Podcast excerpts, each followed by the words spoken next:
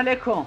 خوش اومدید به قسمت 45 پادکست Cutback که از اتاق فرمان به ما اشاره کردن بگید Cutback چیه. از که داریم خوب شنیده میشیم هر هفته شنونده جدید میاد قدمشون رو تخم چشم ما. Cutback هم پادکستیه که ما چند تا جوون میشینیم در مورد فوتبال اروپا صحبت می‌کنیم. به تهیه کنندگی سسوت اسپورت که این پادکست رو زحمت تهیه کنندگیش رو به عهده داره. این هفته در خدمتتونیم با هفته هشتم لیگ انگلیس. بچه ها اجازه دادن ما بیایم تو لیگ انگلیس تو قسمت انگلیس و ما هم پررو عنان کار رو هم گرفتیم دست. من عابد و محمد هستیم. بچه اگه سلام علیکی دارید در خدمت. چطوری آقا نوید؟ خیلی خوش اومدی. برادر به بخش انگلیس. میگم نوید کاش که هر سلام بگم. آقا سلام علیک خیلی مخلصیم. میگم که خدا کنه هر یکی دو هفته یه بار اینجوری اینترنشنال بریک بشه. ما ساعت های آدمی زادی ضبط بکنیم. خدایی. آره عابد حقیقتا برای ما که خیلی بهتره. من ترجیح میدم 6 و نیم بعد از ظهر پای ضبط باشم تا چهار و نیم صبح. در کل من گفتم من همیشه به جای همه اون کسایی که اینترنشنال بریک رو فوشکش می‌کنن بهش عشق میورزن. البته بازم باید بازی آرژانتین رو ساعت سه صبح ببینیم و او داور کفتار برزیلی هم اونجوری به سر تیم ما بیاره. محمد جان در خدمتیم. خوش اومدی. سلام مجدد. پس از دو هفته غیبت و دندون درد و چیزای این شکلی به قول شاعر آین بک برگشتم. حالا امیدوارم که تقابل زیبایی با نوید سر فیلمینو و فالس ناین داشته باشیم توی این اپیزود ببینم می‌خواد چجور دفاع کنه. خیلی وقته که منتظرم بیاد دفاع کنه. دست در نکنه محمد آره امروز احتمالا درگیر میشیم. بریم بچه ها مدت هاست که عابد از منم شاکیه که آهنگ official Premier League رو نمی‌ذاریم. بریم بعد از شنیدن نوای زیبای official Premier League. لیگ انگلیس رو داشته باشید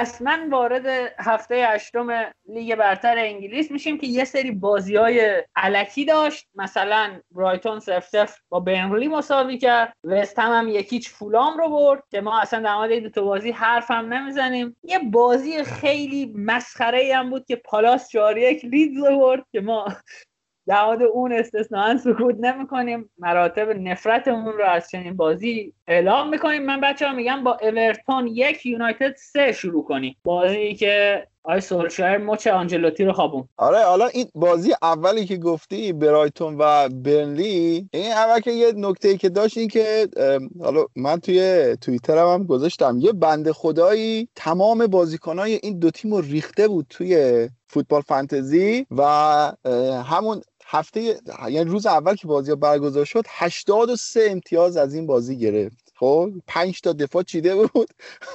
بعد آره این ما 83 امتیاز گرفته بود. نفر اول بود توی فانتزی روز اول. بعد خیلی نظر من جلب که خدای اینقدر امتیاز گرفت. بعد رفتم دیدم اسم تیمش چیزه؟ استاپ د کاونت اسم تیم هم گذاشته بود استاپ د کاونت خیلی. آره البته این استاپ د کاونت می‌تونه طرفدار میلان هم باشه. اینم بگم من حالا تا اینجا بچه های سری رو نداریم استاپ د کاونت میلانیا هم طرفدارشه. همه لیگا الان تقریبا یه استاپ د کاونت دارن دیگه.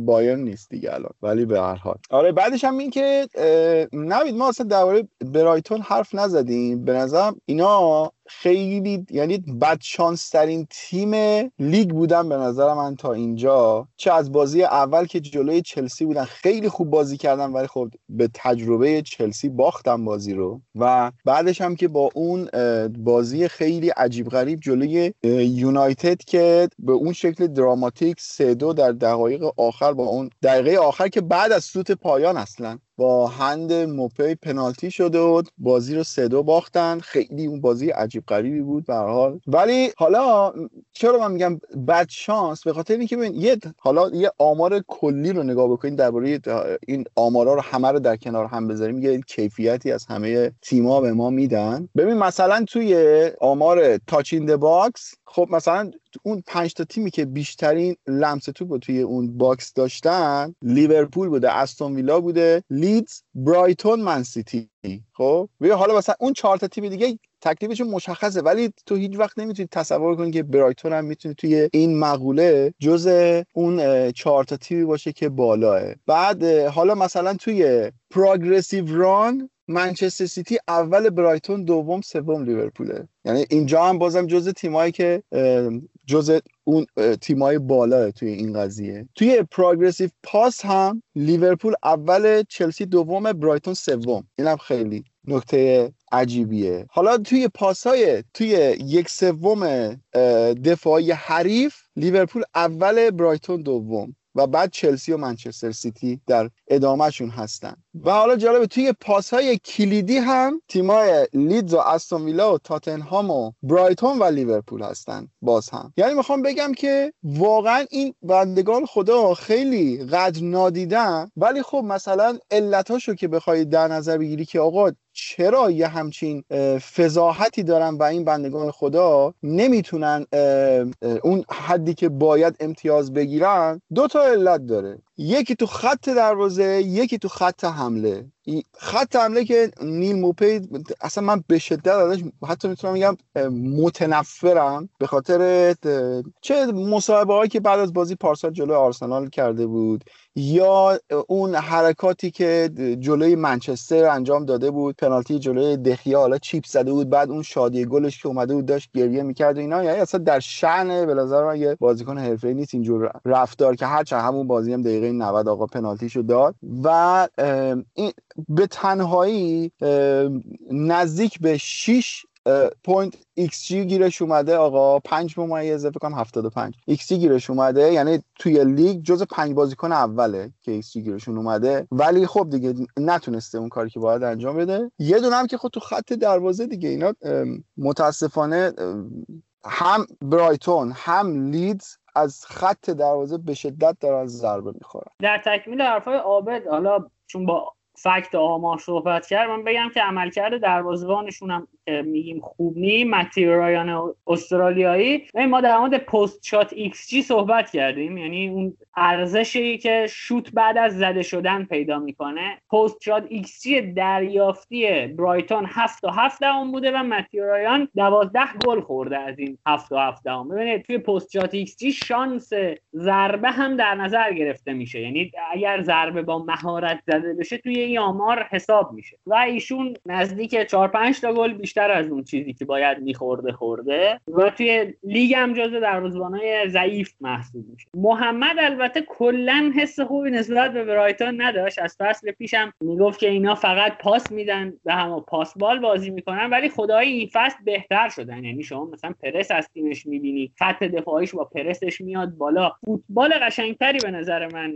نشون میده. حداقل می‌تونم بگم که جز نیمه بالایی جدوله اگه بخوایم از نظر زیبایی نگاه کنیم. حالا ممکنه مثلا هوادارهای آرسنال ناراحت بشن. ولی واقعا بازی برایتون جذابتر از بازی آرسنال به نظر من. ممکنه اشتباه باشه ممکنه حال نده به من بازی آرسنال به خاطری که خیلی کند و خیلی منفعل بازی می‌کنه تیم آرتتا. ولی این, این حسمه دیگه. حالا اینجوریه اتفاقا نوید حالا من تو بخش آرسنال همینو می‌خواستم بگم که قبلا می‌گفتن که آقا تو اگر فوتبال دوست داری یا نداری اگر هوس کردی که بشینی یه بازی نگاه کنی و ببینی فوتبال چیه برو بشین بازی های آرسنال رو ببین. چون واقعا قشنگ بود بازیش ولی الان دقیقا تو باید برعکسش بگی. آقا اگر می‌خوای تازه علاقمند به فوتبال بشی اصلا بازی آرسنال رو نگاه نکن چون خیلی سخته. حتی خود هوادار فوتبال هم الان به سختی داره بازیاشو نگاه می‌کنه. حالا بگذریم نوید آره پارسال خب تیم بدی بودن. من پارسال رو می‌تونم مخالفت کنم. ولی امسال تیم تیم خوبیه دیگه. چی بگم یه تعصب اگه بگم تیم بدیه تیم بدشانسیه. جز مربی های موج نوع خوبه به نظر من. خاطر حالا فلسفهش نگرفته. حالا کار جالبی که می‌کنه حالا با سه دفاع این کارو می‌کنه.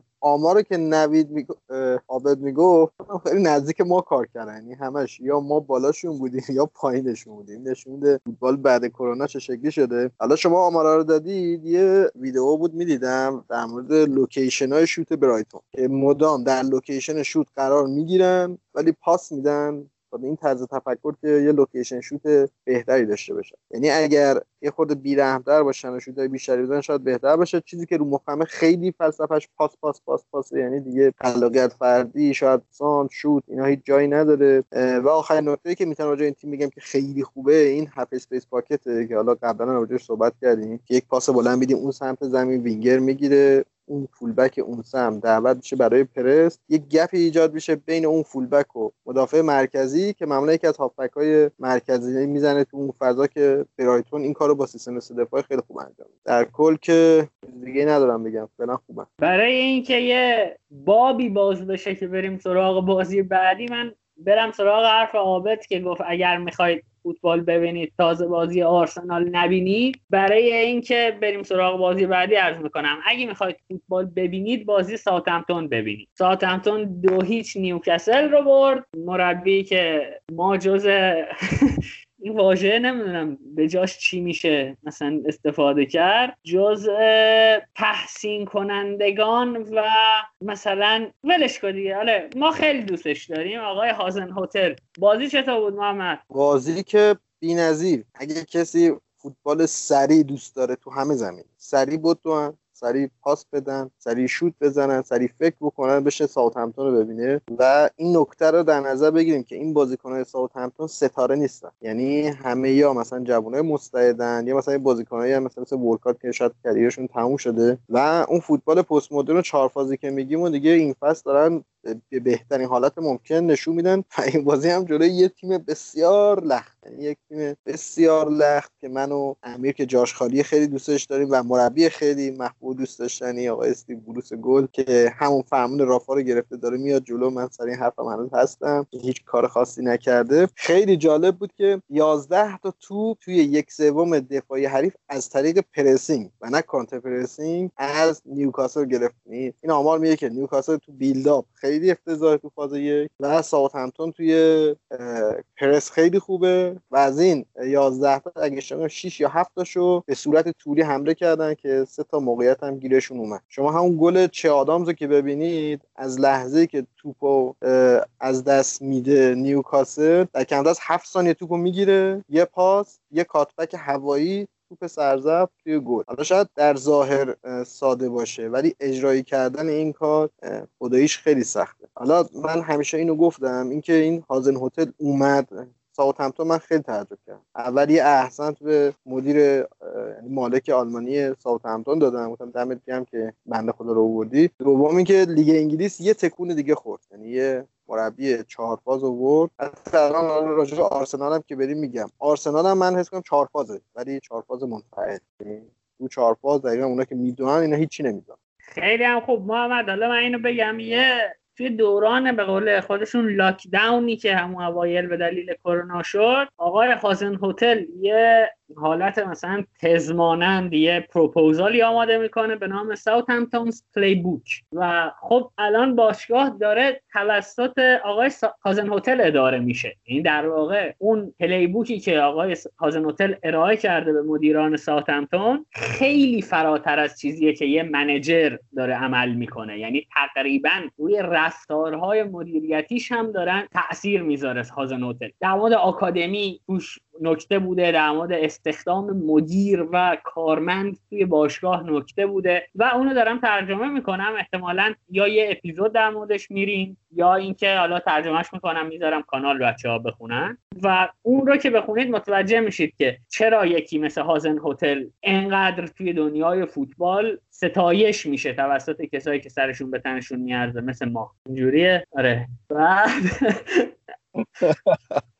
آقا من فکر کنم بذاریم آره دیگه بقیه حرفا رو توی متونمون بزنیم چون یه انتقادی هم بهمون شده بود که ریتم پادکستتون کند شده. نمی‌دونم حالا کند شده یا نه. من خودم اینو احساس نکردم. اگر نکته ای دارید در مورد ساوثهمپتون این بازی و اینکه ریتم پادکستمون کند شده بگید تا بریم سراغ بازی بعد. البته این ریتم کند بیشتر توی بخش ایتالیا و اسپانیا بود. توی انگلیس اتفاقا نظرشون بود که کوتاهه. آره، چون من همین تو یک ساعت خلاصش می‌کردیم می‌رفت و واسه همین گفتن که آقا خیلی کوتاه لطفا بیشتر و بیشترش کن. بعد حالا من اون جملت رو احساس می‌کنم که در دنیای فوتبال مدرن آدم مهمیه. و حالا جالبه که محمد ساتمتون توی حالا همین دو تا بازی گذشتهش که دو هیچ نیوکاسل برده چهار تا هم که به استون ویلای بدبخت بکنم زده بود بازی قبلی اگر اشتباه نکنم. ولی حالا جالبه تو همین دو تا بازی که حالا یادم یادم نمیاد بازی قبلی با استون ویلا بود یا یه تیم دیگه ولی همین دو تا بازی تو جفت بازی ها xG زیر یک داشته. یعنی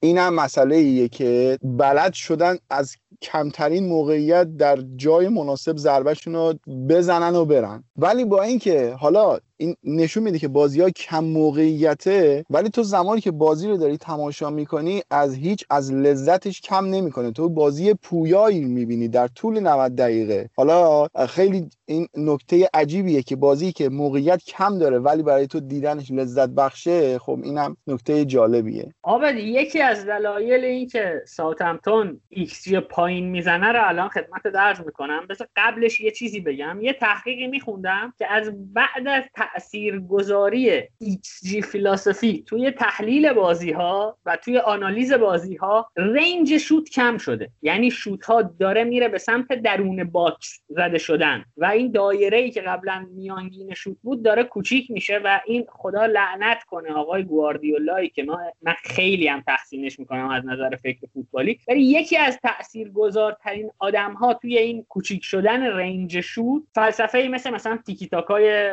گواردیولاست که حالا بهتر شده یعنی revise کرده این فلسفه رو. ولی دلیل اینکه ساوثهمپتون کمتر ایکس جی می‌زنه اینه که ساوثهمپتون شوت از راه دور زیاد می‌زنه. ساوثهمپتون شوت دورتر نسبت به دروازه زیاد می‌زنه و یکی از چیزهای زیباش... زیبایی بازیش هم به نظرم همینه. و یعنی موقعیت کم خلق نمی‌کنه. درسته خیلی موقعیت نمی‌بینی از این تیم که مثلا بگی میانگین مثلا هر ده دقیقه یه موقعیت آست خلق می‌کنه. نه.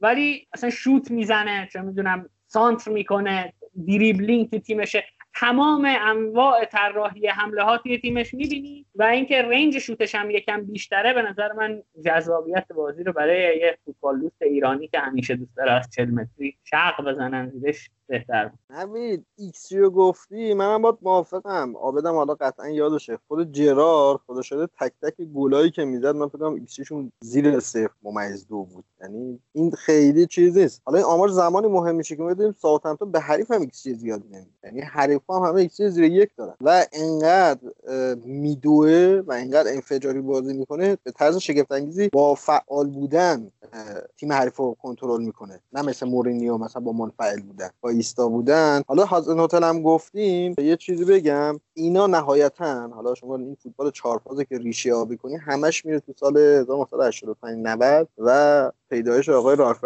که کبیر اینا همشون حتی این مربی گلادباخ مارکو روز اگه اشتباه نکنم ناگل ازمن اینا همشون همون فلسفه رو دارن فالو می‌کنن. حالا اون با 442 این کارو می‌کرد. حتی من یه مقاله میخوندم. یکی از دلایلی که خود رگنی که مثلا پیولیو که حالا منو نمیدم داریم یه اپیزود ویژه واسش میریم حالا اونجا مفصل می‌خونی تاییدش کرده که این میلان هم الان یه تیم فوق العاده چهارفازه یه تیم پست مدرن خیلی خفن نتیجهش هم داره می‌گیره. از اینکه بگم چقدر فعالن کلا پی پی دی ایشون میانگین پی پی دی ایشون تا اینجا فصل 7.80 98 از لیدزی که ما پارسال گفتیم اینا بالاترن. اصلا یه عجب غریبیه. نهایتا بارها گفتم ولی الانم دوباره میگم. همین که یک مربی توی ساوثهمپتون 7 میلیون حقوق می‌گیره و از اوله بیشتر حقوق می‌گیره این نشون میده که یک مربی آس آوردن برای تیم معمولی و قابل پیش بینی هم بود که الان انقدر خوب کار کنه. حالا این یه نکته دیگه الان همون که گفتی اتفاقا تو همین بازی نیوکاسل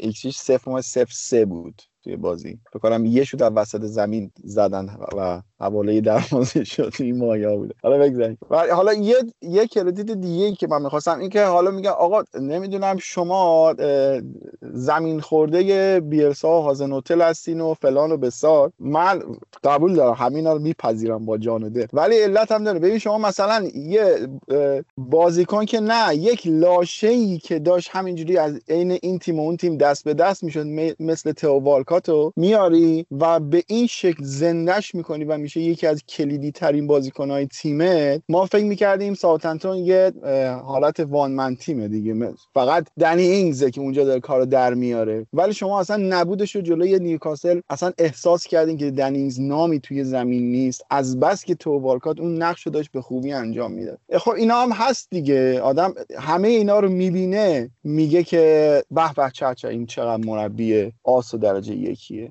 منم واسه آخرش در فرید آباد میگم هر مربی و به نظر من نسبت به خودش و نسبت به ابزارهایی که داره به نظر من مترش بکنی اینکه هازن هتل داره توی ساوت همتون اینجوری کار می‌کنه شاهکاره اینکه به نظر من مثلا حالا مثال شاید خوبی نباشه حالا مثلا اوله مثلا داره با یونایتد اینجوری کار می‌کنه بده. اون یونایتد این ساوت همتون خیلی چیز پیچیده ای نیست گفتن. دمتون گرم بچه ها. من حرف اصلی عابد زد آره ما با جان و دل میپذیریم. در مورد گلایی که جرارد می‌زد و اینکه چرا یه ایرانی دوست داره گل از 40 متری ببینه من یه خاطره بگم و بریم سراغ بازی بعدی. کریم باقری یه شود از 40 متری زد به فجر سپاسی. غلام پیروانی اومد با لحجه شیرازی زیباش کنار زمین گفت آقای کریم باقری دو تا توپ چسبید به پاش. یکیش رفت تو گل کره یکیش رفت تو گل ما. بعد برگشت کریم باقری دوباره کریم باقری دوباره از 40 متری گل زد. تو کنفرانس مطبوعاتی گفت آقای کریم باقری هم سال یه شوت میچسبه به پاش هم میره تو گل ما. آقا بریم سراغ بازی که از اول قرار بود در صحبت کنیم. یونایتد سه اورتون یک. خیلی بازی خوبی بود از یونایتد. من اینو بگم من در مورد کل این فصل یونایتد حرف دارم که چرا خوب نبوده و مشکلش از نظر من چی بوده. ولی قبلش در مورد این بازی بگم که این بازی خیلی خوب بود. حالا شما صحبتتون رو کنی تا بعد من اضافه بشم ببین منچستر من یاد یه کارتون نیکان نگاه می‌کنه پسر من. بعد کاملا وصف حال منچستر که توش میگه one step two step, three step forward, one step, two step, three step back. یعنی این دقیقا توصیف منچستره که هی چند قدم رو به جلو تو امیدوار میشی. ای بر چه چه تیمی سریع یهو یک جوری تمام اون رویاها و فرضیات تو رو به هم میریزه که اصلا میگه که بیشتر از این با این تیم لذت نبر. بمون همینجا و ماست تو بخور. ببین مثلا اون بازی که جلوی لایپزیگ کرد یعنی در حد یک تیم قهرمان بود واقعا. اینقدر اون بازی قشنگ بود. بعد بعدش میای می‌بینی که جلوی باشاک شهر می‌بینی به اون فضاحت میباز. ببین حالا ما اصلا برفرض میایم میگیم که آقا اوله رو همین الان اصلا بیایم اخراجش بکنیم. خب؟ با توجه به سیستم مدیریتی که تیم منچستر داره هر مربی دیگه ای بیاد به نظر شما نتیجه می‌گیره؟ جوابش نه مسلما. ببین اگر قرار باشه هر مربی بیاد اختیارات محدود مثل اوله رو داشته باشه نسبت به تیمش همین آشا و همین کاسه. ببین اسمای بزرگی بعد از فرگوسن اومدن توی این تیم. هرچند همون دیوید مویس بدبخت هم الان می‌بینی توی وستهم چه عملکرد خوبی داره. ولی فنخال اسم کوچیکی نبود مورینیو هم اسم کوچیکی نبود و الان اوله اومده. اگر اوله هم تا الان همین مقدار نتیجه گرفته به نظرم به خاطر اون دی ای منچستری که توی خونش هست وگرنه همونم به نظر من اینقدر نتیجه نمی‌گیره مثلا من یه مقاله داشتم یه هفته میخوندم. آقا یه چیز کار کرده بود. اگه اسمش درست بگم دیوید اورنشتینه اگر اشتباه نکنم اسمش. یه مقاله کار کرده بود درباره آقای گرین بود. خب؟ این آقا بعد از اینکه از همون بازی ترکیه برمیگردن خب ساعت چهار صبح می‌رسن و فرداش میرن سر تمرین. به حدی این بچه اوضاع بدنیش بد بوده و ضعیف بوده که حتی کادر پزشکی میگه که آقا اگر اینو ما بازی بدیم حتی ریسک مصونیتش هم هست که اصلا برای بازی بعدی اصلا نمیره. برای بازی با اورتون اصلا نمیاد لیورپول. میمونه تو همون شهر منچستر. و برای اردوهای ملی هم سولشار خودش شخصا زنگ می‌زنه به آقای ساوتگیت و ازش می‌خواد که توی این دو هفته اجازه بده که میسن بود بمونه شهر منچستر و نیاد به اردوی تیم. الان سوال بزرگی که پیش اومده برای اوله و کاد فنیش اینه که این بازیکن بعد از زمان تمرین در طول شبانه روز داره چیکار می‌کنه و این براشون یه جورایی یک پرسش بزرگ شده و یه جورایی یک اطمینانی پیدا کردن که گرین وود حالا یا ساعت خواب منظمی نداره یا اینکه به حال یه سری داستانهای دیگه توی زندگیش هستش که داره تاثیر می‌ذاره روی شرایط بدنیش که همون میشه گفت بالا پایینی که توی تیم هست توی این بازیکن ها هم داره رخنه می‌کنه خب ببین وقتی که یه مربی یک سری اختیارات محدودی داره و از اون طرف تیمش به این شکل میرزه به هم پوگبا کرونا می‌گیره قبلش نیست. آقای هری مگایر میره یونان به اون شکل دعوا میشه و بازداشت میشه و اون داستان ها آقای وامبیساکا میره یه کشوری که کشورهایی بوده که ممنوعه بوده سفر به اونجا میره و میاد مجبور میشه دو هفته توی قرنطینه بمونه و نیست. از این طرف میسن گیرین بود میره تمرین تیم ملی با اون فیل فودن. دو تا دختر خانم میارن تو اتاقش اونجور داستانا. ببین چون که منیجر نیست به نظر من این بزرگترین سواله. نمی‌تونه اون کنترل و اختیارات صد درصدی رو روی تیم داشته باشه. ما یادمونه ببین اینجور اتفاقات برای بازیکنایی که زیر دست فرگوسن هم میومد میافتاد. ولی فرگوسن در نطفه خفه می‌کرد این قضیه رو و اون بازیکنها رو برمیگردون به اون شرایطی که باید رشد می‌کردن. ولی اختیارات تو دست آقای اوله محدوده و انتظار بیشتر از این نباید ازش داشت به نظرم. تا همینجا هم شاهکار کرده با این تیم. آقا من یه مخالفت بکنم. کلا اوله درست منیجر نیست. یعنی منیجر نبودن به معنای اینه که یه بخشش اختیار روی بازار نداره. ولی تمام اینایی که تو میگی همش برمیگرده به کنترل رخکن یعنی یکی از پارامترهای مربیگری یعنی ضعف خودش اگر همچین چیزی هست. من یادمه بعد یکی از سوتیایی که دخیادات پارسال خبرنگار ازش پرسید چرا شما اینجا عصبانی نمیشید؟ مثلا الان این بنده خدا 6 7 مثلا سوتی داده چی اینا؟ گفتش که من کلا مدلم این شکلیه تو رخکن شما نمی‌دونید که من دارم چیکار می‌کنم. ما اون موقع فکر کردیم که خب این بنده خدا حتما از ایناست که تو جامعه مثلا گرمه مثلا تو جمعای صمیمیتر خود واقعیشه. ولی نهایتا تمام این چیزهایی که تو میگی نشون میده که اولا که جو رخکن آشفته دوم اینکه این بنده خدا شاید اون کاریزما لازم رو برای این قضیه نشه باشه حالا تمام اینایی که گفتید من یه فکت شادم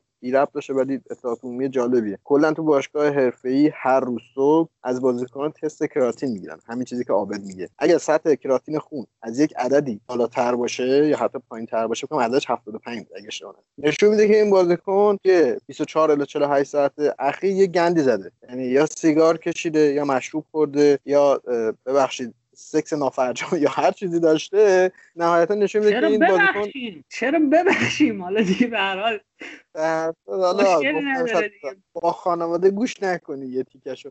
خلاصه آقا مگه خانواده خودشون سکس نمی‌کنن؟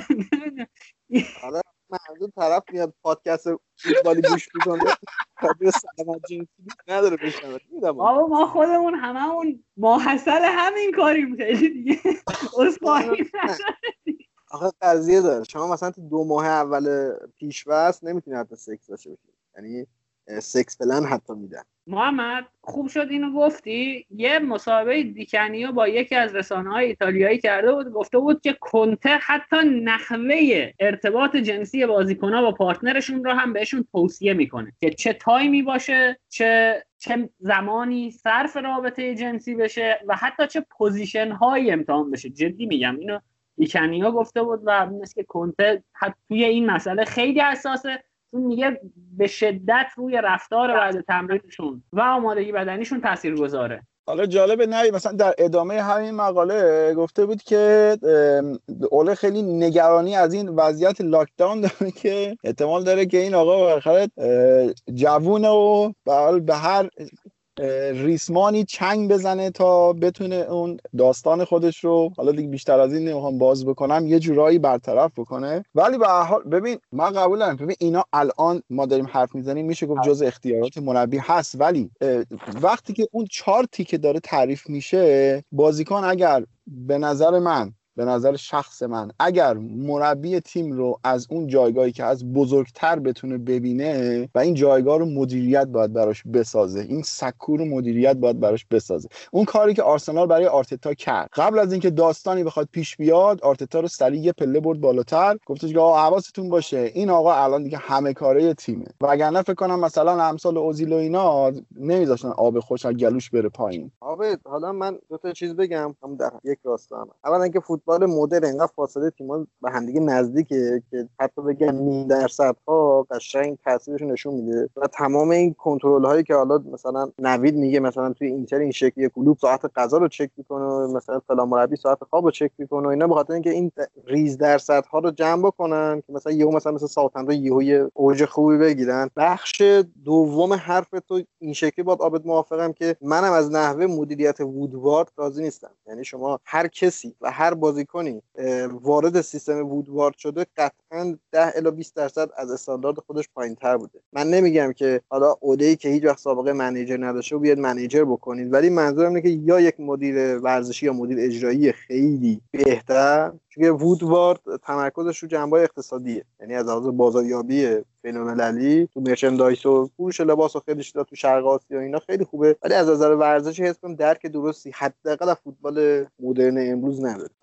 با دنیل لوی مقایسهش کنیم دیگه. اصلا دیگه کاملا واضحه ولی حالا بیا برگردیم. مثلا سمت خود بازی اصلا یکم به این نگاه کنیم که چی شد که اورتون اینقدر افت کرد یهو؟ البته چی شد که خب پیش بینی می‌شد. خب مسلما با 11 تا بازیکن تو نمی‌تونی بیای همه بازی ها رو ببری و اون ریتم اولیه رو بتونی حفظ بکنی. ولی اورتون نشون داده بود یعنی بعد از بازی لیورپول هم نشون داده بود که روی یک سبک از بازی یعنی اون فشاری که همه تیم‌ها روی جناح راستش مخصوصا می‌تونن بیارن اونجا مشکل داره و اگر یه تیمی باشه که تو اون جناح قوی باشه تو حساب کن نیوکاسل هم تونست همونجوری بهشون ضربه بزنه. یه رایان فریزر اومد و از همون جناح اومد اون برای لوله کرد.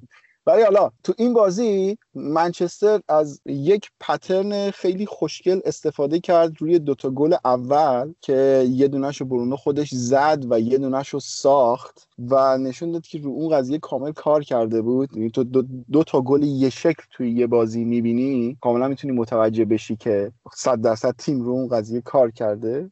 اما خود اورتون هم به طور مشخص از اون فرمی که داشته کامل خارج شده. حالا این علتش می‌تونه نبود ریچارلیسون باشه یا می‌تونه آماده نبودن خود خامس باشه. و یه چیز دیگه هم که به نظر من اون ترکیب خط هافبکش که بین دوکورو و آلان و, و آندره گومز بود به نظر من ترکیب بهتری بود. حالا الان تو این بازی سیگوردسون اومده جای گومز رو گرفته انگار یه مقدار ریتمشون به هم ریخته. ولی نبود ریچارلیسون فکر کنم خیلی داره بهشون ضربه می‌زنه. اصلا پلنای حمله اورتون رو کاملا نابود کرده نبودنش. آره حالا چیزو گفتی من از تاکتیکی که نیمه دوم خصوصا دیدن خیلی دیدم و خیلی مثلا عجیب بود شروع کنم. نگاه کن سه تا بازی مشابه سه تا pattern مشابه سه تا تیم کتلت شدن مثلا بازی ساوثهمپتون که چهار تا خورد حالا یادم نیست کدوم بازی بود دقیقا. تیم line و میاره بالا ولی فشار نمیاره. بازی با تاتنهام اگه اشتباه نکنم. آره. line و میاره بالا فشار نمیاره. خیلی راحت گل. لیورپول هم دقیقا بازی با ویلا. line و میاره بالا فشار موثر نداره پشت دفاع خالی گل. این بازی هم نیمه دومش. اورتون line بالا فشار نمیاره ضد حمله زیاد می‌خوره و از همه بدتر اینه که وقتی که توپ دست میده counter press نمی‌کنه. فلسفه مالکیتی رینوس میشلز خودش بنده خدا بخش پاره کردن اینو گفت. گفت آقا اصلا مالکیت توپ بدون counter press معنا نداره. یعنی ما باید توی زمین حریف توپو نگه داریم. وقتی که توپ دست دادیم بلافاصله حمله کنیم توپو بگیریم. وگرنه پدرمون نمیاد خود کلوب زمانی که دورتموند بود وقتی گفتن یه تعریف درستی از کانتر پرس بده گفت کانتر پرس در از کانتر کانتر اتک. یعنی حمله کردن به ضد حمله حریفه. یعنی ما میایم جلوگیری کنیم از ضد حمله حریف. در نتیجه حس می‌کنم که بازی کلا از لحاظ تاکتیکی و حالا ریتمش برای یونایتد. یعنی اینجور پیش می‌رفت که باید ببره. حالا فکر کنم اپیزود هفته دوم بود قبل از بازی لایپزیگ. من حقیقتا جایی هم نخوندم. خودم داشتم فکر می‌کردم آخر شب به ذهنم رسید و گفتم تو پادکست که آقا اگه یونایتد بیاد 4 4 2 لوزی بازی بکنه این تیم واقعا تیم خطرناکه جلوی لایپزیگ هم همین کارو کرد جلوی آرسنال هم همین کارو کرد که فوق العاده موفق بود. بازی با آرسنال اگه پوگبا اون به نظرم پنالتی احمقانه رو نمی‌داد حداقل بازی 0 0 تموم می‌شد و به نظر من اون آرایش آرایش خیلی خوبی بود. می‌دونین چرا؟ چون که مشخصا فلسفه اوله فلسفه انتقالیه. بال با تمپوی بالا طولی دوست داره ولی با 4 3 و 4 2 3 یکی که این داره نشون میده این آرایش آرایش مالکیتیه. آرایش آرایش پوزیسیونیه. و این آدم هم آدم این کار نیست. شما بهترین تیمای مثلا این شکلی رو ببینید که دوست دارن طولی حمله کنن. اینتر کنته لایپزیگ ناگلزمن این تیم‌ها رو دقت کنید هیچ کدومشون آرایشاشون 4 2 یکیشون 5 3 2 یکی 3 4 1 2 حالا آرایش این شکلی. یعنی آرایش بیشتر می‌تونم بگم ایتالیایی. این آرایش ها توی مرکز زمین و half space زمین بیشترین بازیکن دارن و خیلی خوب و طولی می‌تونن بزنن به عمق دفاع حریف. الان اصلا شما لاتزیو هم که می‌بینید اونا هم همین شکل بازی می‌کنن. اونا هم قشنگ می‌زنن به عمق دفاع. حس می‌کنم که خیلی ادعای بزرگیه. ولی دوست دارم بگمش شاید احمقانه باشه. یونایتد اگه 442 لوزی بذاره تا آخر فصل اگه بتونه دوباره فرم خوبیشو بگیره من حتی می‌تونم شانس قهرمانی بدونم حالا بخند. ولی روی کاغذ ابزارشو داره. سه تا مهاجم سرعتی خیلی خوب داره. یه ترکواریستا خیلی عالی داره پشت اینا برونو و اگر پوگبا رو بخواد بازی بده قشنگ می‌تونه بذارش متزالا. اون سمت اگه بخواد تلسو مثلا تیسو نفوذ بده می‌تونه فرد حتی بذاره شاتلر. میگم خیلی کارهای زیادی میشه کرد با این آرایش و آرایشیه که آرایش خوبیه. با واسه آخرین نکته هم بگم که تنها بدی که این آرایش داره اینه که تو گوشای زمین بازیکن نداره و اگه تیم حریف بتونه بیلداپ فلنک تو فلنک بکنه به راحتی می‌تونه خونساش بکنه. تنها تیمایی هم که می‌تونن ببرنش به نظر من این آرایشو همتون با شفل چون که اونا دقیقا ضد تاکتیکشو دارن. محمد خیلی از حرفای من زدی خب؟ ولی بس من برگردم چون گفتم این اپیزود مفصل در مورد یونایتد حرف می‌زنم. اول یه چیزی در مورد بازی اورتون بگم که ما خیلی هم تا حالا در موردش حرف زدیم شاید هم یه کمی بیانصافی کرده باشیم. توی این بازی عمل کرده به شدت خوب مگوایر رو دیدیم که مگوایر عالی بود توی دفاع. و کلا قبلا هم صحبت کرده بودیم که شما با یه تیمی مثل اورتون که یکی از عناصر هجومی خامس رودریگز تنبله نمی‌تونی همیشه بالا بازی کنی و مؤثر بازی کنی. توی این بازی هم من تنها چیزی که مثلا از اورتون می‌دیدم این بود که آقای کالورت لوین یا می‌رفت خودش رو با لیندلوف درگیر می‌کرد یا یکی از دوتا full back و با مگوایر اصلا قاطی نمی‌شد و مستقیم کالورت لوین کالورت لوین به وینگر و وینگر روی half space دینیه یا کلمن اضافه بشن از کنار سانتر کنن. تا سانتر دینیه داشته توی این بازی. حالا مثلا توی نیمه دوم اومد جای خامس و برنارد رو عوض کرد برای که مثلا از کلمن توی half space کنه که بازم نگرفت. اما بریم در مورد یونایتد بخوام حرف بزنم. از اول فصل تا الان این تیم کلا دو تا از اول فصل هم نه از بعد از قرنطینه فصل پیش تا الان عمده بازیاش رو یا 4 2 3 1 بازی کرده یا 3 4 1 2 مقابل تیمایی که قوی تر بودن مثل لیورپولی که باهاش بازی کرد و مساوی گرفت فصل پیش. و حالا من بخوام روی 4 2 3 1 صحبت کنم. البته همونجور محمدم گفت جلوی آرسنال و لایپزیگ 4 4 2 بازی کرد. اگه بخوام در مورد 4 2 3 1 حرف بزنیم اینا 4 تا بازیکن عمدتا جلوی زمین دارن اون 3 یکه که رشفورد مارسیال گرینوود و فرناندزه سه تای اینا خیلی بازیکنهای سریعیان و یکیشون کسیه که می‌تونه سرعت رو به وجود بیاره یعنی برونو فرناندز. یعنی هر چهار تا بازیکن توی این پلنی که آقای سولشر داره counter attack بر اساس سرعت بازیکناش هر چهار بازیکن موثرن. سه تای اونا که گفتم توی حرکت سریعن و برونو هم سرعت تصمیم گیری سریع بسیار vision خوبی داره و می‌تونه ریتم بازی رو کنترل کنه و جای لازم سرعت بده به بازی. حالا توی اون چهار نفر گرینوود و رشفورد عمدتا inside forward بازی می‌کنن. یعنی گرینوود و رشفورد میان روی half space ها به داخل می‌زنن و مارسیال هم برای استفاده از پاسای عمقی جایگیری می‌کنه و برونو هم که شماره ده و ترکیب خوبی هم. حالا نکته اینجاست. این ترکیب کی می‌تونه توی یه 90 دقیقه جواب بده؟ یعنی دو تا چیز لازم داره برای که شما بتونی از این چهار نفره استفاده کنی. یکی باید full back های supportive ی داشته باشی. یعنی بدون supportive full back این ترکیب جواب نخواهد داد. و دومین مسئله اینه که به قولن من واقعا کلمه فارسیش نمی‌دونم چجوری ترجمه کنم. میگم باید این central midfielder ها یا هافبک وسطاتون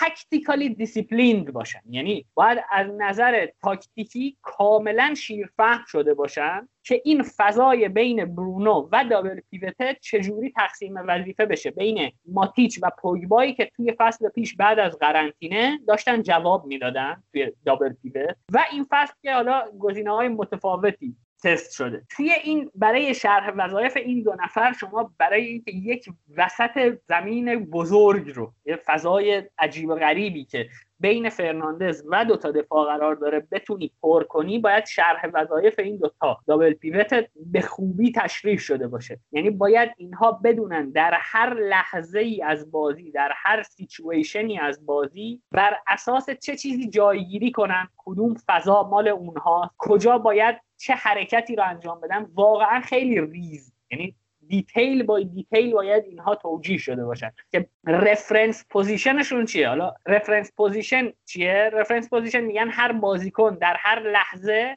می‌تونه یا باید جایگیری خودش رو بر مبنای چهار تا چیز انجام بده. یک توپ دو بازیکن حریف سه یار نزدیک به خود چهار فضای آزاد شده. یعنی یکی از اینها باید مبنای حرکت بازیکن باشه و توی double pivot شما این چهار بازیکنت باید بدونه توی هر شرایط نسبت به کدوم یکی از این reference point ها حرکت کنه. و خب ما اینو توی تیم اوله نمی‌بینیم. یعنی اگر پوگبا و ماتیچ بازی می‌کنن که خیلی غریزیوار توی این فصل دارن بازی می‌کنن. زمانی که بهترین زمانی که آقای یونایتد تونسته جواب بگیره زمانیه که فرد توی بازی بوده برای که فرد توانایی نگه داشتن توپش و پاس توی شرایط سختش بهتره. البته تو روی کاغذ پوگبا این توانایی رو داره ولی فعلا که فرم خوبی نداره. حالا یه نکته ای من می‌خواستم در مورد فرناندز بگم که به نظر من بازی یونایتد روی این آقا داره بسته میشه. ببینید سه حالت هست که ما می‌تونیم یه بازیکن رو قضاوت کنیم دیگه. یک زمانی که تیممون توپ داره و توپ دست بازیکن اصلیمونه یعنی اون بازیکن. یک زمانیه که تیممون توپ نداره. دو هم زمانیه که تیممون توپ داره ولی توپ دست اون بازیکن نیست. برونو توی دو تا از این سه شرایط یعنی زمانی که منچستر توپ نداره به شدت خوبه توی pressing کمک می‌کنه interception های خوبی داره. زمانی هم که منچستر توپ داره و توپ دست برونو که نبض بازی رو تنظیم می‌کنه اما زمانی که منچستر توپ داره و برونو صاحب توپ نیست مشکل داره برونو. یعنی برونو به عقب زمین اضافه نمیشه برای اینکه توپ از دابل پیوت بگیره و یک بسیار شدیدی بین برونو و دابل پیوت شکل می‌گیره که برید بازی تاتنهام رو نگاه کنید ببینید از اون فضا چقدر ضربه خوردن. یا حتی بازی پالاس توی این فضایی که بین دابل پیوت و برونو فرناندز رشورد و گرین, گرین وود بود چهار تا هافبک آقای روی هچسون یکیش یکیشون من مارک می‌کرد برونو رو.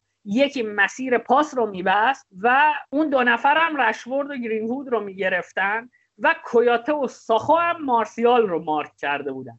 و دو, دو تا بازیکن یعنی زاها و اون کسی که کنارش بود روی پوگبا و کسی که کنارش بود فشار می آوردن و مسیر پاس طولی به برونو بسته می‌شد. یعنی برونو زمانی که منچستر توپ داره و برونو صاحب توپ نیست روی بیلداپ ضعیفه و این ضعف هم از خود برونو نیست. دیدیم که توی بازی با اورتون این ضعف رو ما اصلا نمی‌دیدیم. حالا توی بازی با اورتون چه اتفاقی افتاده بود؟ من می‌خوام یه ادعای بسیار بزرگ کنم و بگم که برونو فرناندز بدون خوان ماتا توی منچستر نمی‌تونه بازی کنه. هر بازی که فرناندز درخشیده برید نگاه کنید ماتا سمت راست بازی کرده با جایگیری و حرکت عرضیش zone 14 رو گرفته. برونو فرناندز رو از اون مخمصه zone 14 که وظیفش بوده رها کرده. برونو فرناندز میاد عقب توی بازی سازی کمک می‌کنه و استارت انفجاری هم می‌زنه خودش توی محوطه هد می‌زنه خودش توی محوطه شوت می‌زنه. بازی با نیوکاسل رو نگاه کنید بازی با اورتون رو نگاه کنید که چه توی هر دوی این بازی ها ماتا بازی کرده. بازی با برایتون هم توی FA Cup بود نمی‌دونم چیه اسم اون تورنمنت از بس هم تورنمنت داره انگلیس آدم اسمشون هم قاطی می‌کنه.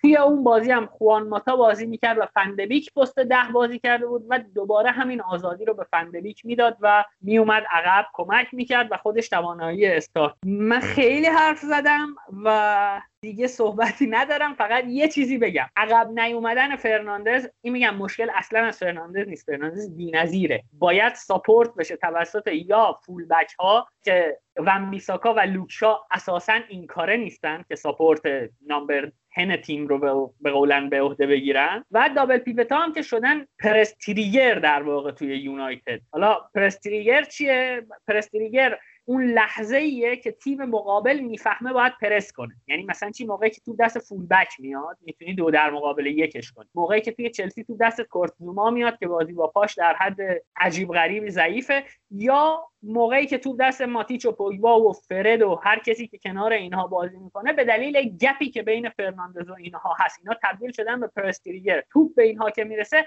حتی کریستال پالاس هم پرست می‌کنه. من دیگه صحبتی ندارم. خیلی حرف زدم. ببخشید بچه نوید حالا ماتا رو گفتی من یه مقاله می‌خونم خیلی هم به نظر من درسته. می‌گفت الان تو 4 2 3 1 اینکه شما دو تا وینگر صرفا تکنیکی یا سرعتی داشته باشید دیگه مدل محسوب نمیشه. یعنی اگر اینکه حتی لیورپولی که مثلا صلاح و مانعشون صرفا سرعتی دریب زنن مدل محسوب نمیشه. چه حالتی مدل محسوب میشه؟ مثلا حالت آژاکس مثلا دو سال اخیر. یکی از وینگرها در اصل یک advanced playmaker ه که میاد روی half space حتی مرکز زمین در کنار اون شماره ده یک زوج بازیساز میدن. در حد فاصل های دفاعی و مدافعین مرکزی. الان شما چلسی هم که نگاه کنید به چلسی هم می‌رسه. الان زیاش هم همین نقش داره. حالا چه توی آژاکس چه توی چلسی خامس هم توی اورتون همین نقش داره. حالا فوایدش رو بعدا میگم چه جوریه. راجع به 4 2 که گفتی double pivot و اینا کاملا حق با توه. من یه کرویف رو دعوت کرده بودن که توی یوتیوب دیدم. فکر کنم واسه 30 سال پیش یه برنامه هلندی. بعد داشت توضیح می‌داد. بعد کاملا از 3 4 3 لوزیش و 4 3 دفاع می‌کرد. بعد موجی ازش پرسید آقا خب حالا نظر راجع به 4 4 2 سیستم دو هافبکی چه گفت ایتس سو استوپید یعنی قشنگ زینویس اومد که خیلی احمقانه است. بعد تو تعجب ازش پرسیدن چرا؟ گفت خیلی ساده است. اینجوری شهامت رو ما از وسط زمین می‌گیریم. یعنی اگر ما با ماتیچ و پوگبا بازی می‌کنیم این دوتا همونطوری که خودت گفتی باید خیلی وایز و خردمندانه بازی کنن. به محض اینکه اولین پرسشون یا دوئلشون ناموفق باشه یک بازیکن باید یک فضای مثلا شما فرض کنید 15 در 67 متری رو پوشش بده. در نتیجه به نظر من یونایتد نداره. یعنی نه شیش تخریبی متحرک داره. حالا من مکتامینی رو حیاتی می‌دونم. یعنی حضور مکتامینه چه شیش تخریبی بذاریش چه هشت تخریبی بذاریش باید باشه. این بازیکن بازیکن متفاوتیه. مثلا زمین به شما قدرت بدنی میده با قد و هیکلش. تحرک خیلی خوبی داره work rate خیلی خوبی داره چهار فاز میدوه. جنگنده است تو counter press میده واسه توپ بگیره. ولی ماتیچ مثلا صرفا یک شیش قدرتیه. یعنی نهایتا یه تکلی واسهتون بزنه. تو فوتبال فیزیکی فوق العاده است. فرد هم به نظر من یه simple passer ه یه بازیکنی که فقط می‌تونه پاس بگیره پاس بده و تمام. و میگم همونجوری که ادعا کردم که یونایتد شاید با 4 4 2 لوزی بتونه قهرمان بشه من اوله رو با 4 3 3 و 4 2 3 1 اخراج شده می‌دونم. تموم شده رفت. یعنی نداره و نمیشه. راجع برونو گفتی حالا من آمار بدم. ببین آمارا به ما چی میگن؟ که خیلی عجیبه. شما بیشترین خلق موقعیت عرضم به حضورتون یونایتد که می‌بینید فقط برونو. یک ممیز دو key pass به ازای هر بازی. بیشترین ایکس جی دریافتی تیم نباید دست شماره دهتون باشه. برونو با دو ممیز 81 ایکس جی دریافتی رتبه 16 هم یعنی جزو ده تای اول یونایتد بازیکن نداره. یعنی location ی که ما خلق موقعیت می‌کنیم location خوبی نیست. اون سه تا بازیکن جلوی زمین الان ایکسشون چرا باید زیر یک باشه؟ این نشون میده که این آرایش آرایش چی میگن؟ پویای نیست. یعنی رو خلاقیت فردی به نظر من داره میگذره. حالا شما آمار مثلا دو ممیز 81 برونو مقایسه کنید با واردی که تو صدر 7 ممیز 28 کالوم ویلسون 6 و 28 موپای 5 ممیز 56 بازیکن بعدی هری کین 4 ممیز 81 اگه اشتباه نکنم. حالا شما دوباره آمار ریزتر که میشید بیاد یه پاس قبلتر. آمار ایکس, ایکس ایشون هم بده. شما xA مثلا یونایتد که نگاه می‌کنید بازم برونو فرناندز یک ممیز صفر یک. 36 این بازیکن. بهترین بازیکنشون 36 ه این جزو 36 تا بازیکن اول یونایتد هیچ کسی نداره که location پاس گل خوب بده. ولی ریز جیمز رو مثلا ببین دفاع راست چلسی یک ممیز دوه. یعنی 20 درصد بهتر از برونو کار کرد. جمال لوئیس دفاع چپ نیوکاسل اون عزیز بزرگوار تپلو یک ممیز 14 یعنی xA گرفته. یعنی این تیم اصلا خلاص. حالا بیاید یه پاس بازم عقب‌تر. ایکس جی رو گفتیم. xA هم گفتیم حالا بیاد pre assist. یعنی پاس پاس گل. بازم پاس پاس گل که می‌بینید کلا سه تا بازیکن فرد چهار تا بازیکن عذر می‌خوام. فرد مکتامینی ماتیچ و دوباره برونو. نفرات زیر 46 یعنی این تیم برای همین میگم که آقا بیا 442 لوزی. بیا انتقالی بازی کن و توپت هم نگی. توپ هم نداشته باش. مشکلی نداره. ساوثهمپتون هم الان توپو نداره ولی خیلی موثر بازی می‌کنه. در تایید صحبت های محمد بذار من یه مسئله رو بگم. یونایتد توی این فصل چهار بازی رو باخته. به کریستال پالاس تاتنهام آرسنال و باشاکشهیر بازی با تاتنهام رو که بذاریم کنار چون حالا ده نفره شدن و اینا. این سه بازی بازیهایی بودن که منچستر مالکیت بیشتر از 50 درصد داشت. و وقتی شما مالکیت بیشتر 50 درصد داری و نمی‌زنی یعنی موقعیت هم می‌سازی و نمی‌زنی یا مشکل ضربه آخر داری یا مشکل کیپاس داری که داری یا مشکل لینک بین خطوط داری که داری. یعنی شما با این ترکیبی که داری بازی می‌کنی دو تا مشکل عمده داری و برای حل کردن این مشکله احتیاج داری که راهی نو بیندیشی یعنی با این سیستمی که تا الان داشتی بازی می‌کردی نمی‌تونی بازی کنی. آقا حالا من یه نکته دیگه هم اضافه کنم. من تعجب می‌کنم چرا دونی فندبیک بازی نمی‌کنه یعنی واقعا توماس مولر دومه حالا یه خط عقب‌تر. فوق العاده مغز خیلی خوبه. توی همون لوزی که من خودم پاره کردم انقدر گفتم قشنگ می‌تونی حتی رجیستا می‌تونی بذاریش. اگه دو, تا شاتر تخریبی بذاری کنارش می‌تونی متزاله بذاریش. می‌تونی بیاری جلوتر بذاری شما ده بذاریش. این یه نکته. و این دو لوزی که میگم می‌تونه همون شوکی رو به لیگ جزیره بده که کنته تو فصل اولش با چلسی داد. یعنی یک آرایش جدید که واسهش راه حلی ندارن. حالا آبد بگه من یه نکته هم راجع به اورتون بگم و دیگه حرف دیگه ندارم. ببین این بحثی که درباره 442 لوزی داری می‌کنی من کاملا قبول دارم. ولی خب یه نگاه اگر به تیمای لیگ بندازی من یاد ندارم در تاریخ لیگ تو یک فصل این همه تیم سه دفاعه بازی بکنن. ما این تا تیم داریم توی لیگ که دارن سه دفاعه بازی می‌کنن و خط رو میان شلوغ می‌کنن. و خب حالا سه دفاعه یه جورایی میشه گفتش که تمرکز بیشتر میره سمت جناحه. حالا تو با این 442 لوزی که داری میگی ما می‌دونیم که این ضعفش در کناره هاست. یعنی اون چهار تا تو یه مدار لاغر میشن و تو کناره ها رو از دست میدی. که بازی جلو آرسنال هم دقیقا به همین مشکل خورده بود. به نظر تو چطور می‌تونه اون ضعف رو جبران بکنه؟ من فکر می‌کنم اگر 442 لوزی بخواد بچینه در کناره ها رو کامل از دست میده. آقا این دو روی سکه من یه فلش بک بزنم بیام روی. زمانی که